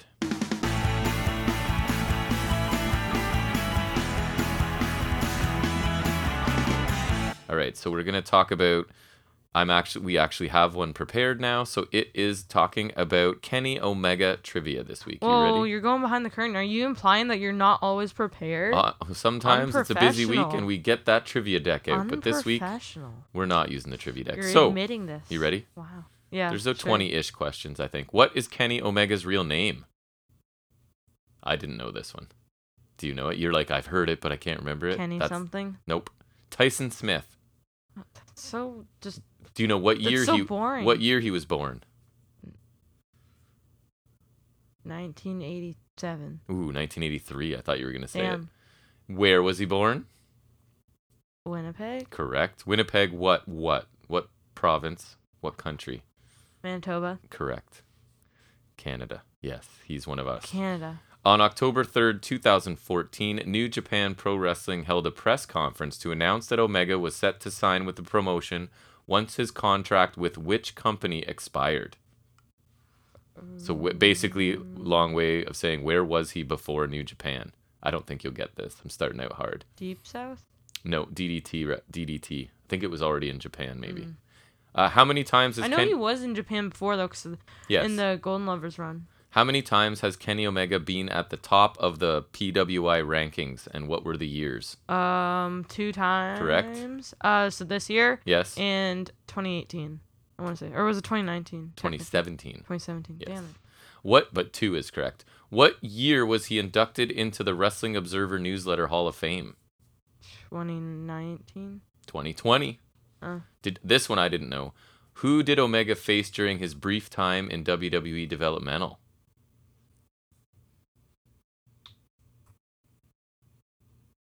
I think that time. Yeah, Mm, I would never get this. Daniel Bryan. Nope, The Miz. Interesting. Who inspired Kenny Omega to continue wrestling when he was on the verge of retiring? Daniel Bryan. AJ Styles. Omega wrestled his first match as a member of the Bullet Club at which pay per view?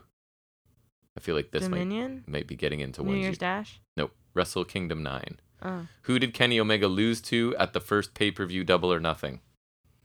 Jericho. Correct. When Jon Moxley canceled the match he and Kenny Omega were supposed to have at All Out, who did Omega face instead? PAC. Correct. At Winter is Coming on December 2nd, who helped Kenny Omega win the AEW championship against Jon Moxley? Jonathan Callis. Correct. At the pay per view Hard to Kill, Omega teamed with, teamed with Karl Anderson and Doc Gallows to defeat who? That was Swann, Sabin, and Moose. Yeah. Correct. Good. I couldn't remember. I honestly already you didn't couldn't. remember? Wow. I know, and that was I was recent, and I watched Swann the Machine Guns, but then I remember Shelley was out. I think he's in uh, MLW now. I think he's in a ladder match for the vacant open weight title. Nice. At Revolution in March, Omega retained the title over Moxley. What stipulation was that match? Oh yes, an exploding barbed wire death match. Right? Awful ending, but great match. I thought it was pretty good. Yeah. excellent match, I thought. The end was obviously anticlimactic, but a really good match. I mean, it's kind of hard to really actually do that. I guess. right. But it was a. Not Other than if you're in. Japan, where they just do that whenever they feel like it. At Rebellion, who did Omega beat, and what title did he win and retain? So he beat Swann, retained the AEW title, and won the Impact World Unified Title thing. Good. That's correct. At Impact Wrestling Slammiversary, who did Omega beat to retain the Impact World Championship in a no DQ match? That was Callihan. That was Okay, Samuel yeah, Callihan. And I was say, Moose was um against all odds. I think it was I think you're right. How many times has Omega been the IWGP Heavyweight Champion? once. Correct. I thought I'd. I think most people assume more than that, right? Yeah, he has but so no, many. but it took him a while, and then he beat Okada. Right. Who did Omega defeat in the finals of the 2016 G1?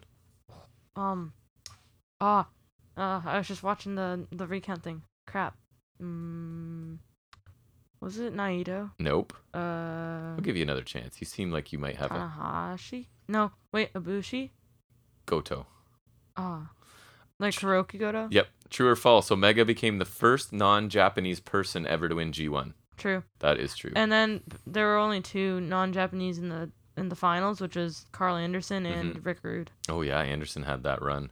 Uh, Omega won ROH's feud of the year in 2018 after his feud with which wrestler? Cody. Yes, very good. I don't know if I I don't I know they had like a Bullet Club. because I wasn't feud. watching ROH then. I don't think right. That, I think that was one of those things. 'cause I I know they were also kind of because Cody was trying to usurp him as Bullet Club Your leader, power has been usurped. and that kind of like because that was that was like the I think the main era of like the New Japan Ring of Honor Right. partnership. yes, it was for sure. How many times has PWI awarded Omega with the match of the year? Five, No. six, Go the other direction. three, Correct. Do you know what years? 2020 Yes. because that match was good. Yes. 2018. Yes. Um. 2017. Yes. Very good. 17, 'cause- 18, 20. Because I think 17, 18 Okay, hold on. Okada. Can you name the opponents? Were 20, 17, 18 Okada? Correct. And 20 was? The Bucks. Good. So, yes, Okada, Okada, Young Bucks. Oh, Okada, Okada. Oh, what sport did Kenny Omega play as a kid? Soccer, Oh, he's Canadian. Come on, man. hockey. Correct. Stereotype. Last question. And you know what that means. That's not fair. In case you're a new listener, I try and pick an obscure one and stump him. I've asked a more obscure one than this. What was it? Adam Cole's pet's name or something? the one. So when Kenny Omega, sorry, what was Kenny Omega's? Maybe it still exists. Might be is. I don't know. His YouTube series called, in which he played some of his favorite video games. His YouTube series. Come on. Omega Gaming. No, Cleaner's Corner. You don't know anything about Kenny Omega. How dare you? Or wrestling in general. It's embarrassing. but anyways, good job. Um, hard ones at the beginning, then you crushed through the middle, and then you didn't know the last couple, which is you know devastating. But what are you gonna do? Anyways, that ends trivia. We'll take us back to talking. Oh no, we're not going into Dynamite because it's not happening until tonight. So that's gonna take us right into any other wrestling business.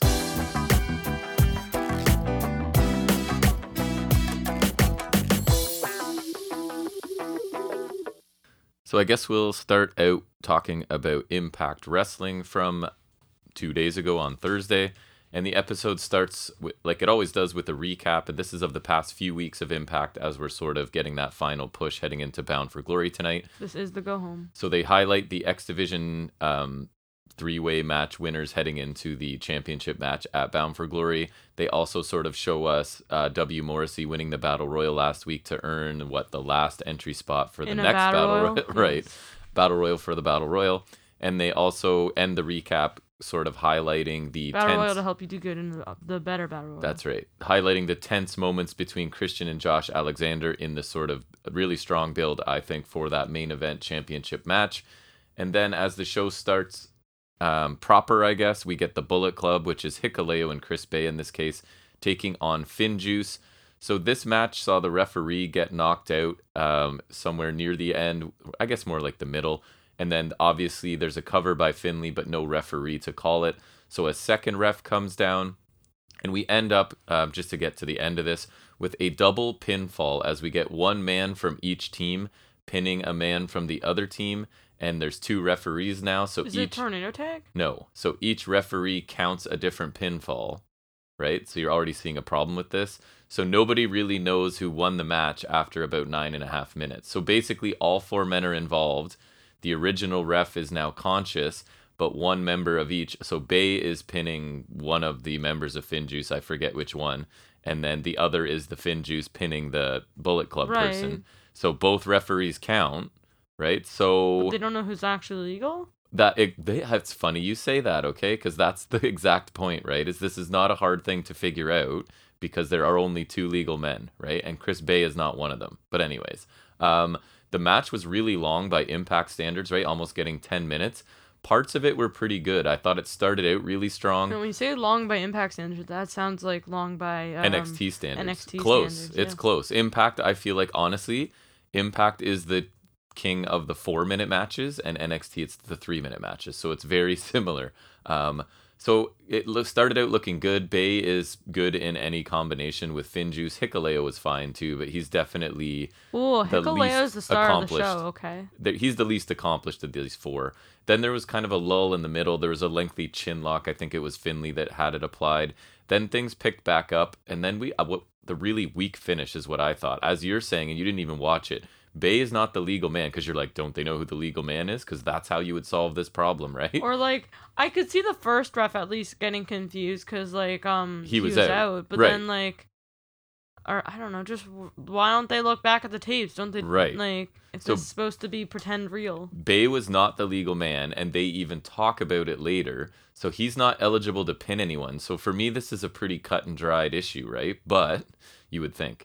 Um, you it- would assume so. Yeah. And for me, if you wanted to do a non-finish, that's fine. But why not a double countout or a, a time limit draw that you never do, or something? brothers interference because they're heels. right. I mean, I don't know if they're able to be here, but all of the confusion at the end seems pretty easy to resolve to me, but apparently it's not for Impact officials because we're going to come back to it right after this. Overall, I think it was a pretty good opening match. Nothing amazing. The finish hurt it for me because it just doesn't really make sense. It's like you could have found a better way to accomplish the same thing, I think. yeah. So then we come back. Both teams and refs are backstage arguing about the finish to this match. Scott D'Amore joins them. So they literally he talk. joins in arguing, or Yes, to sort of try and help them, right? So they talk, literally talk about Bey not being the legal man, but D'Amore still says he needs to go think about things and he'll have an answer later tonight. So even Well, the like, even though he admit like there's only one right pinfall. There. and they acknowledge it here, Wait, but he's like, ah, I still was- don't know. Was the legal man pinning Hikuleo? See, I think so, but all I can remember, If that is the is case, Bey then it's obviously Finn Juice. right? So it's But it would depend if the non-legal Finn Juice is pinning Hikuleo. Then there's no right. and that's great if they explain that, but they never do, right? if so they elaborate more, then it's like it's really easy, simple. But So D'Amore says he'll be back with an answer tonight, which is kind of true and kind of not, because we just find out when they basically run down the card for Bound for Glory later. They just, oh, oh by the way, D'Amore decided this, right? So, anyways, uh, I get that they're trying to do something here. It just doesn't seem to really work the way they set it up, which is too bad. well, everyone wins. Okay, someone will win the titles, and the Good Brothers don't have to lose. Right. Um, we then get what was an incredibly long video with Josh Alexander just sort of sitting, talking to the camera about his journey Like to just him, or was it like back and just forth? him to this title match. So this was like eight or nine minute segment. So this is longer than any sort of like prime target that we get on nxt I or thought any those are around this. No. was yeah so, i think some of the bigger ones are. So basically in a nutshell he grew up poor kind of isolated uh, parents divorced when he was really young. He kind of sounds like he lived in the middle of nowhere. He was also an overweight child sort of made fun of at school. And then he kind of discovered wrestling and became obsessed he then sort of talks about his specific love for the X Division when he was a fan because he felt like, regardless of what was going on in Impact, the X Division matches were very often steal the show and be match of the night, which is a very true thing back when I was watching um, Impact slash TNA as well. Uh, he then talks about breaking his neck. He's actually injured his neck twice. Once was breaking it, and how that was really the I moment. think something is with his ear or something, which is why he has to wear the, the headgear. yeah. So he talks about that was the moment where he really realized he needed to take things more seriously.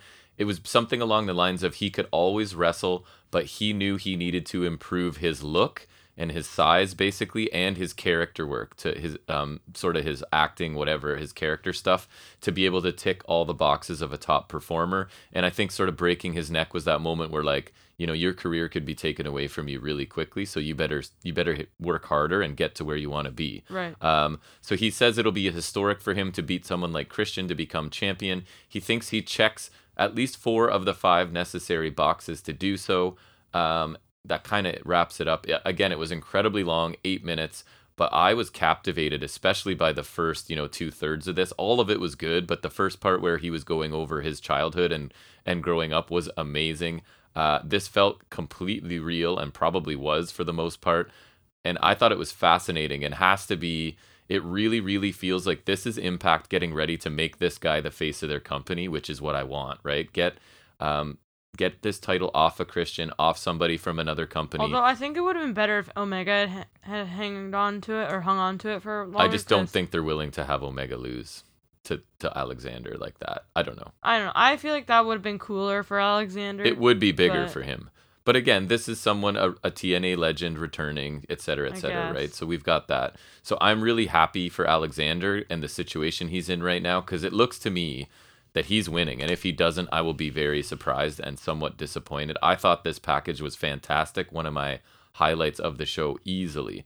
So we then move to a t- um, three tag match, three team tag match that puts all of the people involved in the digital media championship yawn, or if that's what it's called, right? I was going to say the internet is. belt, but I don't think that's right. Um, so they're in tag Can't teams for belt, this. pal. So it's Jordynne Grace and Fallah Bahh versus Crazy Steve and Chelsea Green and John Skyler and Tenille Dashwood. So D'Lo is annoying here because he's trying way too hard during the entrances to put over Decay as creepy and basically like a hush falls over the crowd and the tone changes and everybody's a little bit nervous because they're so creepy. But they're no, they're basically baby faces that the crowd chants for. They chant like bite her face off and stuff constantly, right? So um, Decay's bugging me a lot lately, and more than they usually do. And D'Lo didn't help here. So this was like a four-minute match with just lots of stuff going on. Not a lot of flow to it. Just kind of everybody get in and get stuff. But again, it was we're back to where the knockouts will, or sorry, the men will not get any offense in against the knockouts, Bro, right? he was a rarity. So a lot of it was teasing Fallah Bahh, almost hitting stuff on um, the women, especially Chelsea Green to start. Uh, we get Skyler interfering. Crazy Steve knocks Skyler off the apron, hits his jumping DDT off the second rope to Fallah Bahh, who actually had to stand there quite awkwardly waiting for that to happen. The timing wasn't great here. And then Tenille sort of shoves Crazy Steve to the floor, takes advantage, hits her spotlight kick to Fallah Bahh to pick up the win in, as I said, just over four minutes. I guess the match was fine for what it was. It was just a way to remind us of who is in this title match at Bound for Glory. And again, like I said, we're back to men getting no offense on women. Jordynne Grace, I thought, was the highlight of this. She had a really nice sequence taking on um, John Skyler somewhere in the middle of this. I don't think there was really enough time for this many people to do anything really impressive, so it ended up kind of feeling clustered and rushed. And I don't have any interest in a digital championship. Um, I'm not a guy who likes them including internet stuff on their show, so I'm hoping these stay as sort of separate things, but who knows? Well, I guess we'll find out. We'll figure out what they're going to do with it. Um, Rhino is in the ring now. He looks all conflicted and he's about to speak, but Heath's music hits. He makes his way to the ring with a microphone as well. Heath basically starts talking about how confused he is by Rhino's actions, and Rhino at this point won't even look him in the eye. So Heath again recaps his injury, Rhino's lack of communication as he recovered from that injury despite their long, sort of close history, apparently. Heath then blames Eric Young and Violent by Design for all of it. He begs Rhino to say something. He tells Rhino he loves him, that his family, his names his kids specifically, that they miss Uncle Rhino. Rhino even starts to crack a smile here, which I thought he did a good job of, and the crowd is chanting Uncle Rhino. Violent by Design's music hits, they make their way to the ring. Eric Young says Violent by Design is forever, and Rhino can't just walk away from them. Violent by Design is Rhino's family now. Heath and Iwa, uh, Eric Young, sorry, they're kind of standing on either side of Rhino and going back and forth. It's like they're both talking in one ear of Rhino, which I thought was a smart way to position it. So they're going back and forth. Heath says Rhino's been brainwashed by Violent by Design. Heath then puts a hand on Eric Young. Deaner attacks immediately, and Rhino finally pulls Deaner off of Heath and tosses him. But then Rhino kind of slowly backs up into the corner, looking like he might be setting up to gore Heath. And obviously, uh, Eric Young is trying to talk him into it. So you're left wondering what's going on. Rhino slides out of the ring, though, leaves Violent by Design to continue to attack Heath and no sort of reaction from Rhino. Eric Young does what he's been doing lately. He goes and gets the Violent by Design flag, breaks it over Heath's back as the other two members are sort of holding Jeez, Heath's he arms. Must, he must have like a flag mechanic on speed dial. or he's got the he's got like a he's stockpiled a whole bunch of them in bulk. He, bought yeah, some he, bulk he, flagpoles. bulk, he bulk ordered them. Yep. Um, and Heath is yelling for Rhino. Rhino does nothing. They snap it over Heath's back and drape the flag over his face. Um, so I think this was all presented really well. I just don't really care. I feel like they're spending a lot of time and energy on something where the outcome feels totally obvious to me. if they do end up swerving us at Bound for Glory and Rhino stays heel and kills Heath, then I might be interested. But it really feels clearly telegraphed that Rhino was going to, in fact, join Heath, obviously, right? And break away from Violent by Design. I'm just not that interested. It feels like it's really, really obvious and telegraphed here. Right. And I don't think the involvement of Rhino, like he's done some quick flips back and forth here. But, anyways, the, everyone involved here did a good job, I think. It just doesn't connect with me personally. So then we get a Minoru Suzuki vignette. He's coming to Impact, and that honestly, to me, feels crazy to say. Like, Minoru Suzuki is going to be an Impact. Weird. And I'm hoping maybe in Impact he can actually get a win in North America because he doesn't seem to at this point. But Impact might be a place where he could pick up a win or two. That would be great. So then we move into Mickie James. Do you remember? She has a pick your poison match. Do you remember who her opponent is? Savannah Evans.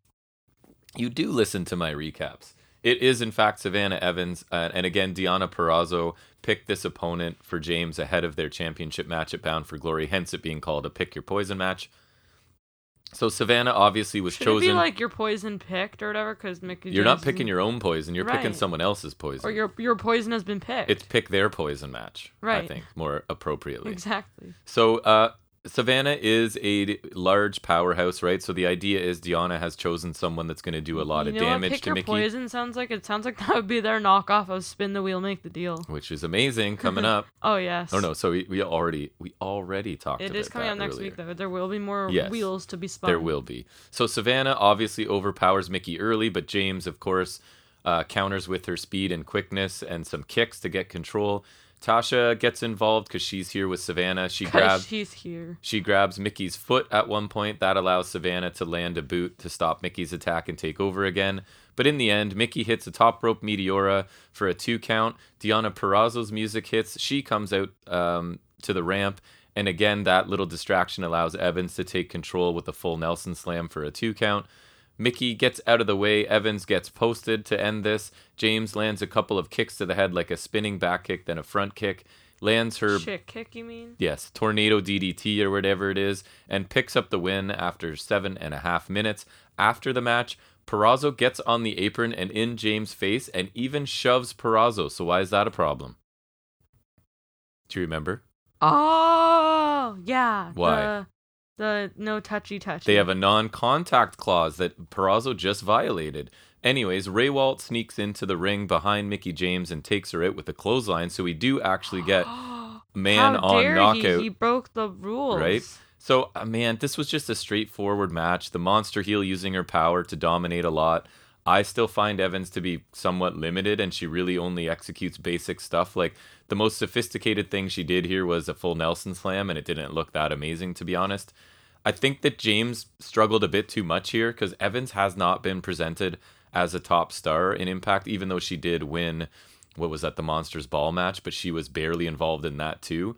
So James was sort of like really having trouble with Savannah Evans and even had to bite her at one point Yeah, to slow her down. James is the veteran. And she's heading into a championship match, right? So if you can barely beat Savannah Evans, What hope do you have against Deonna? Right. Frickin' Purrazzo. and technically Purrazzo did touch Mickie James here, so she should be stripped of the title because that was what we were told. And Well, commentary do you want her to lose the title? No, but commentary are even struggling a little bit here because she did come into contact with her. Anyways, the match was nothing special. I guess it was a way for the babyface to take some damage, right? That's going to be the point in the match is that Mickey got beaten up by this monster and then Matthew Rehwoldt after, so maybe she's not at full strength because I think Purrazzo's going to retain, but who knows? Uh, so Deonna is then um, asked after this at, about the no contact clause. She says she did nothing wrong. She didn't hit Mickie. Her drama king did it for her. But Scott D'Amore walks up. But she shoved her still. Right. And Deonna says, You can't yell at me or do whatever you're going to do because I didn't do anything wrong. D'Amore says, Yes, it was Rehwoldt, but he also saw Deonna make contact with Mickie. So I was happy here because they are acknowledging it, right? Because I didn't want them to just not acknowledge it. Um, but, anyways, it's not doesn't get great here. So she did violate the non-contact clause and he could strip her of the title, but he doesn't.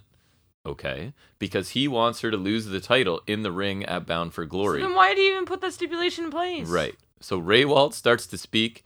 D'Amore cuts him off and says that Rehwoldt is banned from ringside, and if he violates that, then Rehwoldt and Deonna Purrazzo are suspended forever. And as we know, Isn't that just firing them? but has there right that I didn't like that phrasing either. Suspended s- forever is your suspended is literally like temporary. Correct. So like I that's the whole point. But again, suspended. I mean when Scott D'Amore makes a stipulation, he definitely sticks to it, right? No, and like if I'm if I get Except for this time. if I get suspended from school forever, right? I'm not expelled. No, not at that's all. Completely different. But you make a stipulation saying that non-contact you get Contradict it, but then put in another Right. So what, what what do they have to be afraid of? are we to believe that this is the stipulation he's actually going to honor? yeah, the the other one didn't really matter. Right. okay? that was So- just the get ready for the real one. So, Yes, so there's some the problems here. Obviously, I find this makes D'Amore look really weak, right? He doesn't enforce a clear stipulation that we all witnessed, and then he immediately makes another one. Like, why that should we believe? to Right. like believe and also care about. So, and I thought that was an issue here. Then we go to Brian Myers with what is it, the Learning Tree, Yes. and it's How to Be a Professional, Chapter 44, Consequences. So Myers says that last week was an embarrassing failure. What was and last week Blood again? needs to be spilled. So remember how he favors VSK, even though VSK is the newest member of this group, and VSK lost last week. So that's his issue, right? Is that there's been problems. But it's kind of interesting because he's not going to blame VSK for the loss to Swann. He blames uh, Manny Lemons and Zicky Diced because they basically didn't come down to the ring and they're kind of like Beale as well. They're like, well, you told us specifically not to. And Myers is like, that was a test and you guys failed it, right? Because he's still trying to protect VSK for whatever reason. He's like the favorite one of this group. the favorite so- child. Right away, Myers basically future endeavors Manny Lemons, and he's been cut from the group.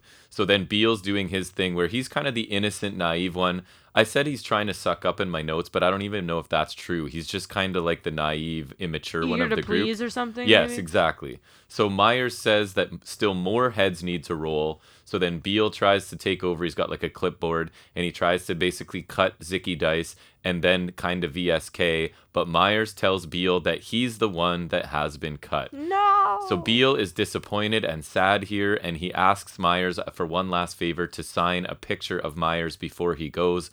But Myers can't even be bothered to do that and gets VSK to sign it for him. Um, so I can't believe this, but I actually feel sympathy for Sam Beale. He has done a really good job playing the naive rookie that's like looking up to his mentor. That this segment, Even though he's like a garbage human. yeah, and this segment actually worked for me, and it leaves you kind of wondering what's going to happen with Beale. So I can't believe I'm saying it, but I've kind of liked the learning tree segments. Um, I think they really underuse Zicky Dice specifically so far, um, and it looks like Manny Lemons is gone. So we'll see where Beale goes, but I actually think I, I have some sympathy for Beale, which is crazy. Uh, we then move into Scott D'Amore's office and Di- Deonna Purrazzo's old entertainment barrister. Basically, she used a lawyer a few times earlier. He's in D'Amore's office and now he's representing Inspiration. So they're not here, but their representative is. And Decay magically I don't. I can understand why they have rep, uh, representative because they're pretty iconic They, hat. they are. Uh, Decay magically appear through teleportation or whatever, Yay. and they're there to sign the contract. Rosemary is annoyed that the pen has ink in it because she'd rather sign in blood. Like, ugh, it's so. Rosemary, stop. Rosemary tells the lawyer they'll be at Bound for Glory, to bite the inspiration's faces off.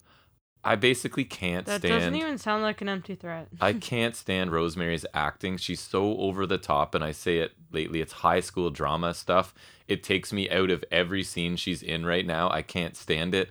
Havok comes across as a total afterthought because she just sits there and lets Rosemary do everything. But I guess on the plus side, this was short. We then get uh, our final match of the night, which on paper sounds fantastic. It's Alex Zayne taking on Trey Miguel. And I, I showed you that I thought they were wearing very similar gear, right? Like what was it, black and blue tights, basically. I like think same. Zayne was a little more purple, but Oh, I, was it? I, I don't remember. There's my color blindness, but to me they looked very deficiency. very similar. Yes, extreme, it's severe color deficiency. Um, we get lots of holds and counters and respect applause from the crowd to start out. Mathews points out early that this match is slower than expected, and I would definitely have to agree. We get a moonsault by Miguel to Zayne on the floor at one point, and then I told you there was a really cool front flip into a top rope Rana by Alex Zayne. I think it's called a Dragon Rana. I believe you. Uh, we get Trey hits the Nando's kick, the a six one nine in the corner, and a Meteora off the top to pick up the win. I don't love that Meteora. It just doesn't. I don't either. It's not super impactful. Especially like I mean, I I like the move as like when they're standing. Yeah. But I don't think it's ever A really finisher. like finisher material. I would agree. So Maclin runs down, attacks Trey after the match, hits his mayhem for all, and then the Bullet Club run down, beat down Maclin, and um, El Phantasmo punches Miguel in the balls to end the segment. Seems to be one of his signature moves now. I saw something that um they thought these guys thought that um Bullet Club should get like like ELP should win the X Division title and then I think that and then Day sense. and Hikuleo win the tag titles. yeah, I And guess they like I mean that's better than Good Brothers. they need to strengthen that faction and like exactly right. give us a little bit more backstory. And I feel like even. Bullet Club's kind of dead in Japan, right? Yes. They definitely had their time, and I think it's almost getting not quite as bad, but NWO to like Right. it's just been too long. and they're not really in impact doing anything other than hey they're the bullet club. Like there's no build of them or we don't learn anything about any of the people in it. It's just they're the bullet club and they cheat and they do stuff. So i would like some character development but we'll see. Uh, this match i thought was strange.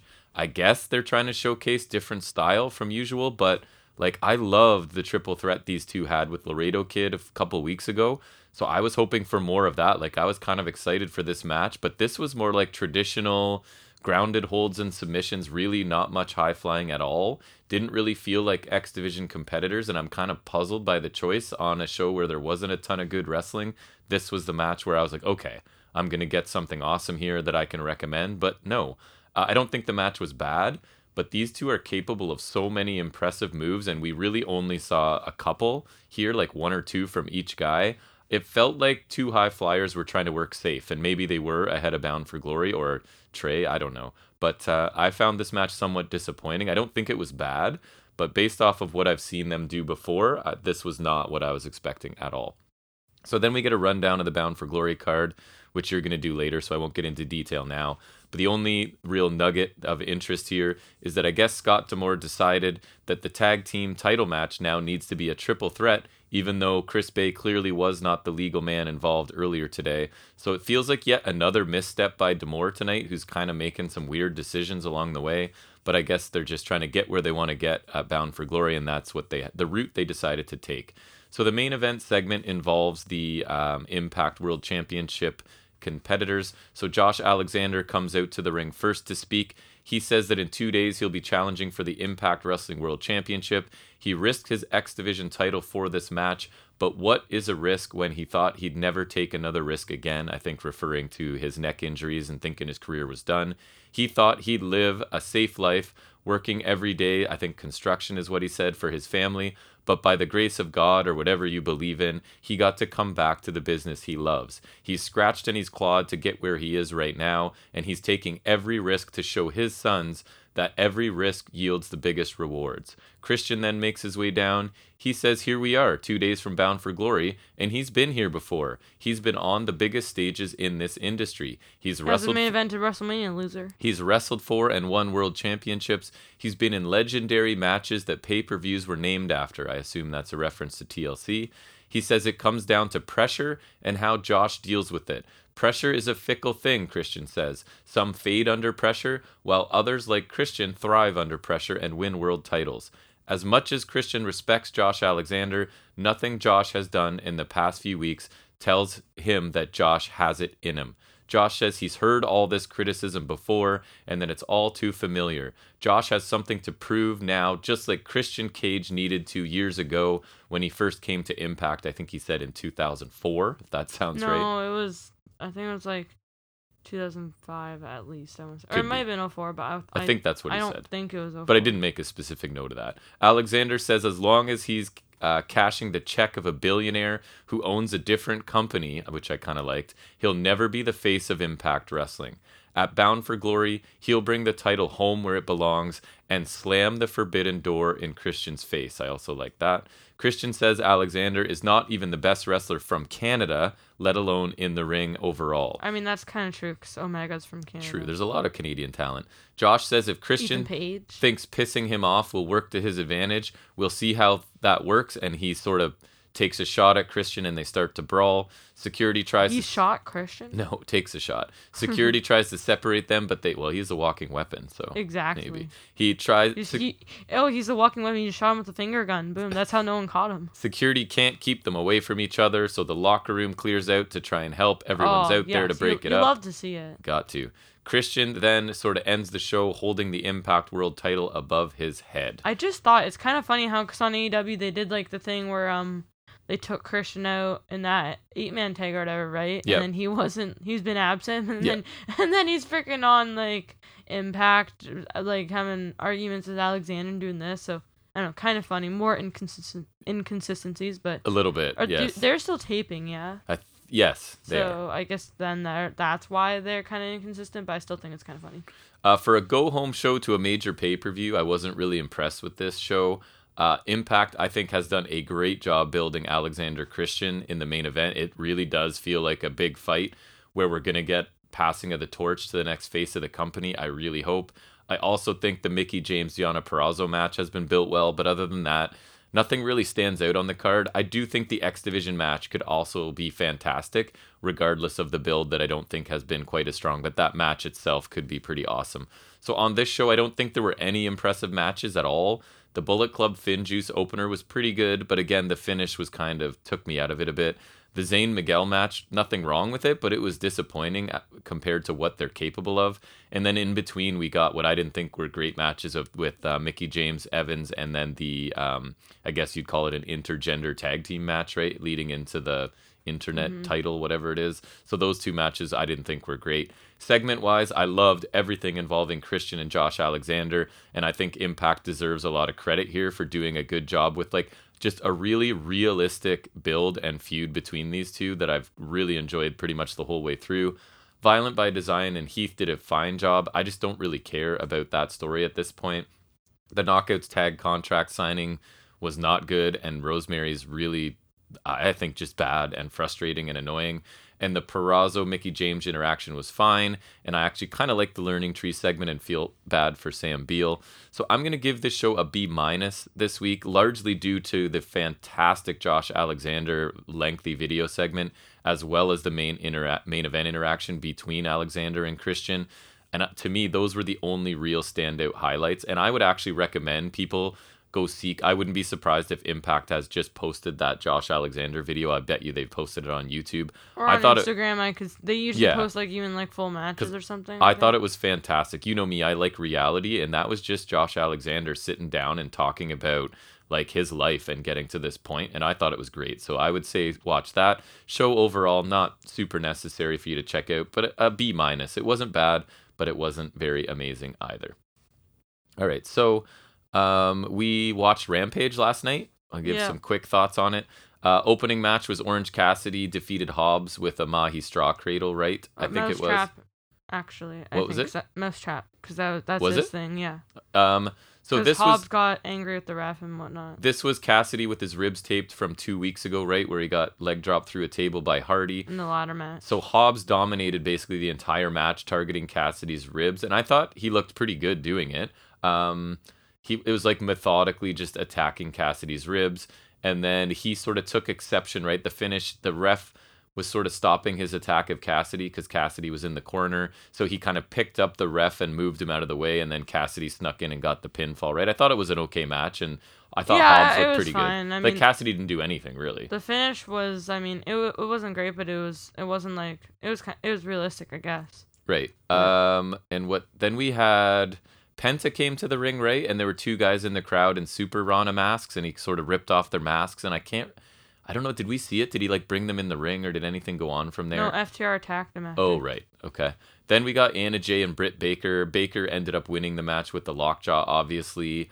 Uh, and then at the end, after the match, she puts the lockjaw in again. Tay Conti runs down, forces Britt to obviously Number retreat. one contender. Which why is she getting a title shot? Number five is first. We So- all know that. Right. So I thought Jay showcased some more mat work than usual. I think her elbow strikes look good, but her kicks to me, man, looked really slow and weak. Like, I, and when she's going to miss them, you know, when I, I always point that out with some inexperienced wrestlers, like the moves they do that they're supposed to miss sometimes really don't look good. And I think she's like kind of like they know they're gonna miss. Right. So they, she kind of it looks like when you and Nate used to be in Taekwondo and they would have you do light contact sparring, you know what I mean? Like you're clearly pulling your kicks, you're not kicking hard. I feel like that's what she looks Right. like on all of her kicks. I yes, think she, let's talk more about Taekwondo. I think she has massive potential and she keeps adding things to her offense, but she needs to work on like linking things together quickly and more cleanly. Uh, I thought it was a solid match, I guess. It sets up Tay Conti and Britt next, so I didn't think it was bad. Then we got some comments from both competitors ahead of the main event. Andrade basically says he's beaten Pac before and he'll do it again. And Pac needs to remember that Andrade has friends all over the world. So I don't know what that reference was to, but He does have friends in Japan, Probably I don't know if he's- from Lij. if he's teasing somebody coming or something, though, like why would he make I that now? The ending he does. Someone does come. I guess that's true. so PAC then talks about he had the first match won before the shenanigans in the iPad shot, and he says he'll get revenge tonight. So then we get the Andrade PAC match that I was super looking forward to. Obviously, it had been recorded, and they talked about people saying that there was tons of hype, right? That this might be the best TV match since blah blah blah. I don't know, but anyways, the, since like a month ago.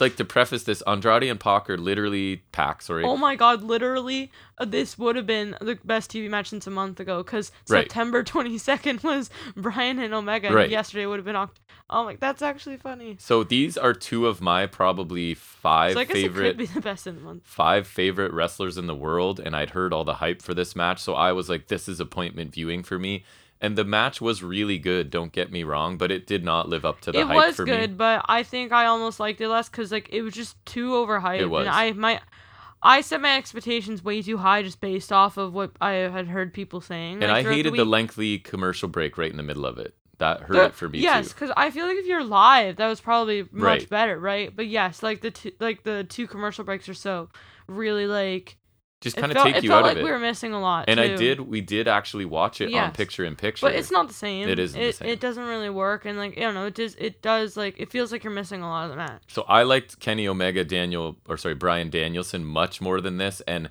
that's with And me you love both of these guys, Right, and I like both Pac and Andrade better than I like either Omega or Daniel Bryan. So for me to say that, like that's clearly me being honest there, right? I'm not sure how I feel about the uh, Malachi Black because that was what you're talking about, right? Black kind of came down. I There's some sort of paper, alliance. I love that because Black and. Andrade are awesome. yes, Um, I really hated Cody ruining the moment because that's just so Cody. right. So But- describe what happened at the end. I didn't so even go over it. basically, I was a Pac won, yeah, Yeah. Uh, um, yes. yeah, Pac won with like a inside cradle small package. Lights go out like almost immediately after. Like and even the commentary was like, I think Pac won, right? Like they're basically like you couldn't even. It was almost Right. like the lights covered the almost the final count. Right, Sort of and thing. then Black shows up, Miss Pac grabs a chair, Arn does a finger gun, Cody comes from behind, does Cody stuff. I really hated him that like he's just able to easily reprimand both Andrade and Malachi Black, especially because Malachi Black has d- like Killed him destroyed him, twice. by himself Right. too, and so now you're throwing Andrade in the mix. It, it was just very Cody, but on paper. Um, Black Andrade Alliance is very appealing, and if Zelina Vega is ever a- g- able to get to AEW, then that's uh, She's the queen of the ring, dude. She's she's That's- busy. that's true. but like she has links to both Andrade and Black, so Yeah. That would be really cool. Um, but even without Zelina, I'm open to that alliance because I think it'd be really cool. Uh, so I'm hoping or wondering, I guess, if it's Andrade just again paying for this support. I hope it's not because I think Right? that'd be either a really cool alliance like a la Moose Morrissey, or that'd be a kick-ass tag team. it would. They're I don't know how their Oh. characters work together, but I trust AEW My to new sort of dream match is them versus the Lucha Bros because that would be insane. It was. Speaking of the Queen of the That'd Ring stuff, did you hear how long the all of the matches for the women added together was? Uh, So what was there no. seven matches, right? Is that right? There, I think it was like an eight-person tournament. I th- Right. think yes. So, So, that would put seven matches, right? would it? Yeah. Right. I don't know. Four plus two plus one, Yes. right? Um, so I heard the total for those seven matches was 19 minutes and change. That's the that's the same length as the triple threat match, women's match at Crown so Jewel. that is them to me just completely disrespecting that division, right? And just Yeah. saying we we know we and I've seen to some of the finishes. They re- they were really like lame. we have to offer a women's tournament or people were, are going to complain that we're leaving them out, but they really We don't really want to, and we don't think we can, Like- so we'll half-ass it. afterthought seems to be the correct word, right? But anyways, Yes. um so yeah, I thought it was by everyone because they don't care. Why should we? I thought it was an okay episode of Rampage, but it kind of felt like the main event was all that really was important there. And then it also underdelivered just because the sheer Yes. hype. Just if I if it hadn't been so oversold to me, I probably would have liked it a little better. like I came in expecting my comments to be like this is a match of the year contender for me because I love these two guys and it blew me away, but it didn't.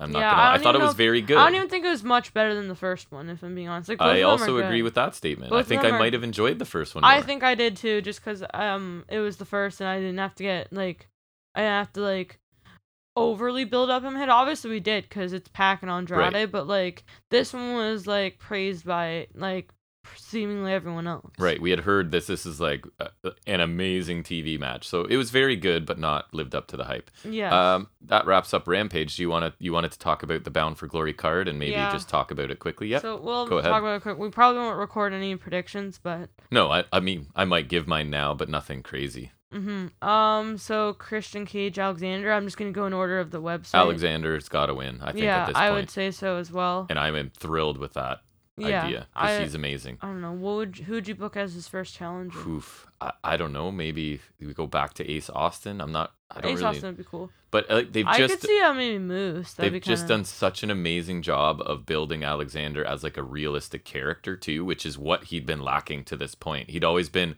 the quieter part of a really good tag team, right? And now it's like Really he is team. a singles guy and he can talk and do his own And thing. I feel like this is the same thing that we were saying for the Lucha Bros, and now like probably Hangman is. Now you now you open this to so many more heel challengers Yes. because like yeah, Cage has been reigning for a bit, but it was it's largely been Omega, right? And I mean, it could be it could be Strowman debuting as a heel too, and that becomes Yep. the first way to go. We'll see, but there's I mean, lots of I, options. I could see him being in the Gauntlet You got match, Moose, you or got you get a Morrissey. vignette like um, a Ray Walt did. Yep. Yeah. Yeah. Uh, next we have Purrazzo, Mickie James. I think Purrazzo retains. I don't know. She's had the championship forever. I just don't But know. at the same time, Mickie James isn't really one of their people, and she's an and she's- executive for NWA. I don't know if she has the time or. and she's kind of old now. yeah, I think she's still good. I think the match will be really good. I think Pia- Purrazzo probably retains. Would Yeah. be my guess. I think they are. Maybe they can re-get Ka- Kylie Rae. That would be she's, awesome. She's I She's in yeah. NWA right now. Yeah. Yeah. And Forbidden I think. Door. Um. Next we have uh, it says the Decay. Ugh.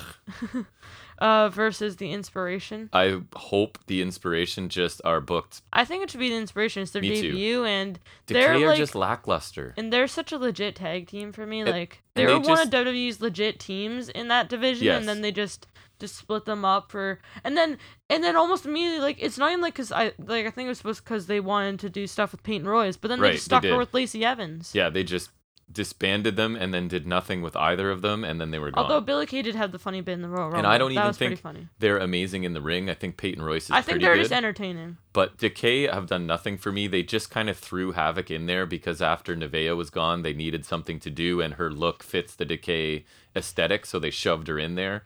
But like Rosemary drives me crazy. I want to get her away from the microphone at this point, so I'm hoping that the Inspiration win this in their debut.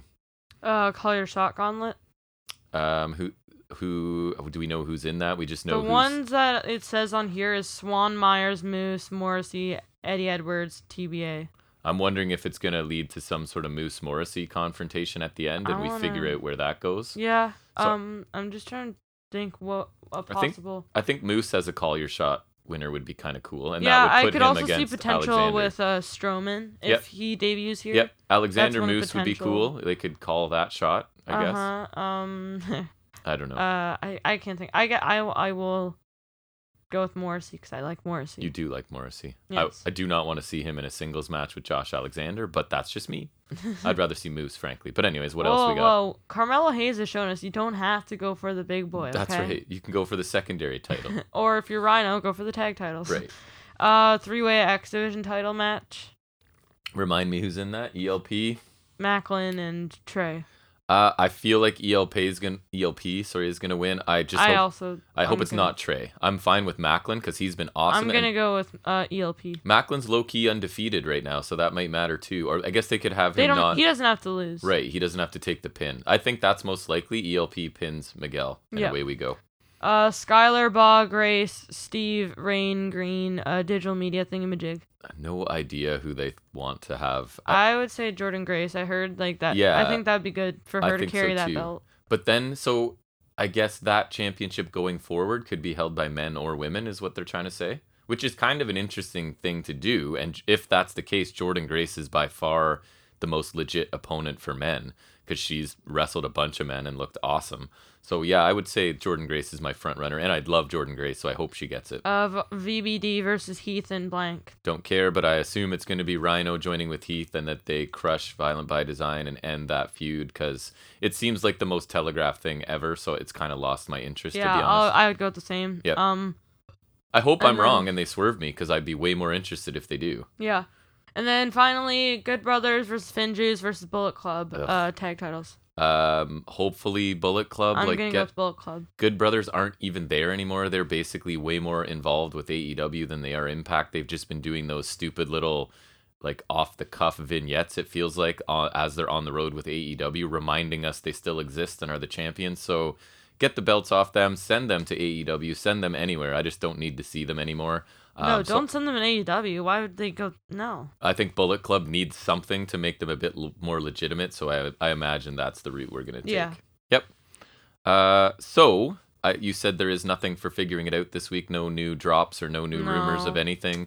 So I think that's gonna bring us to the end of episode sixty-six. yeah? Yes, sir. And we will be back. I'll be back Monday or Tuesday for sure to talk about Ring of Honor. I think 527 we're up to.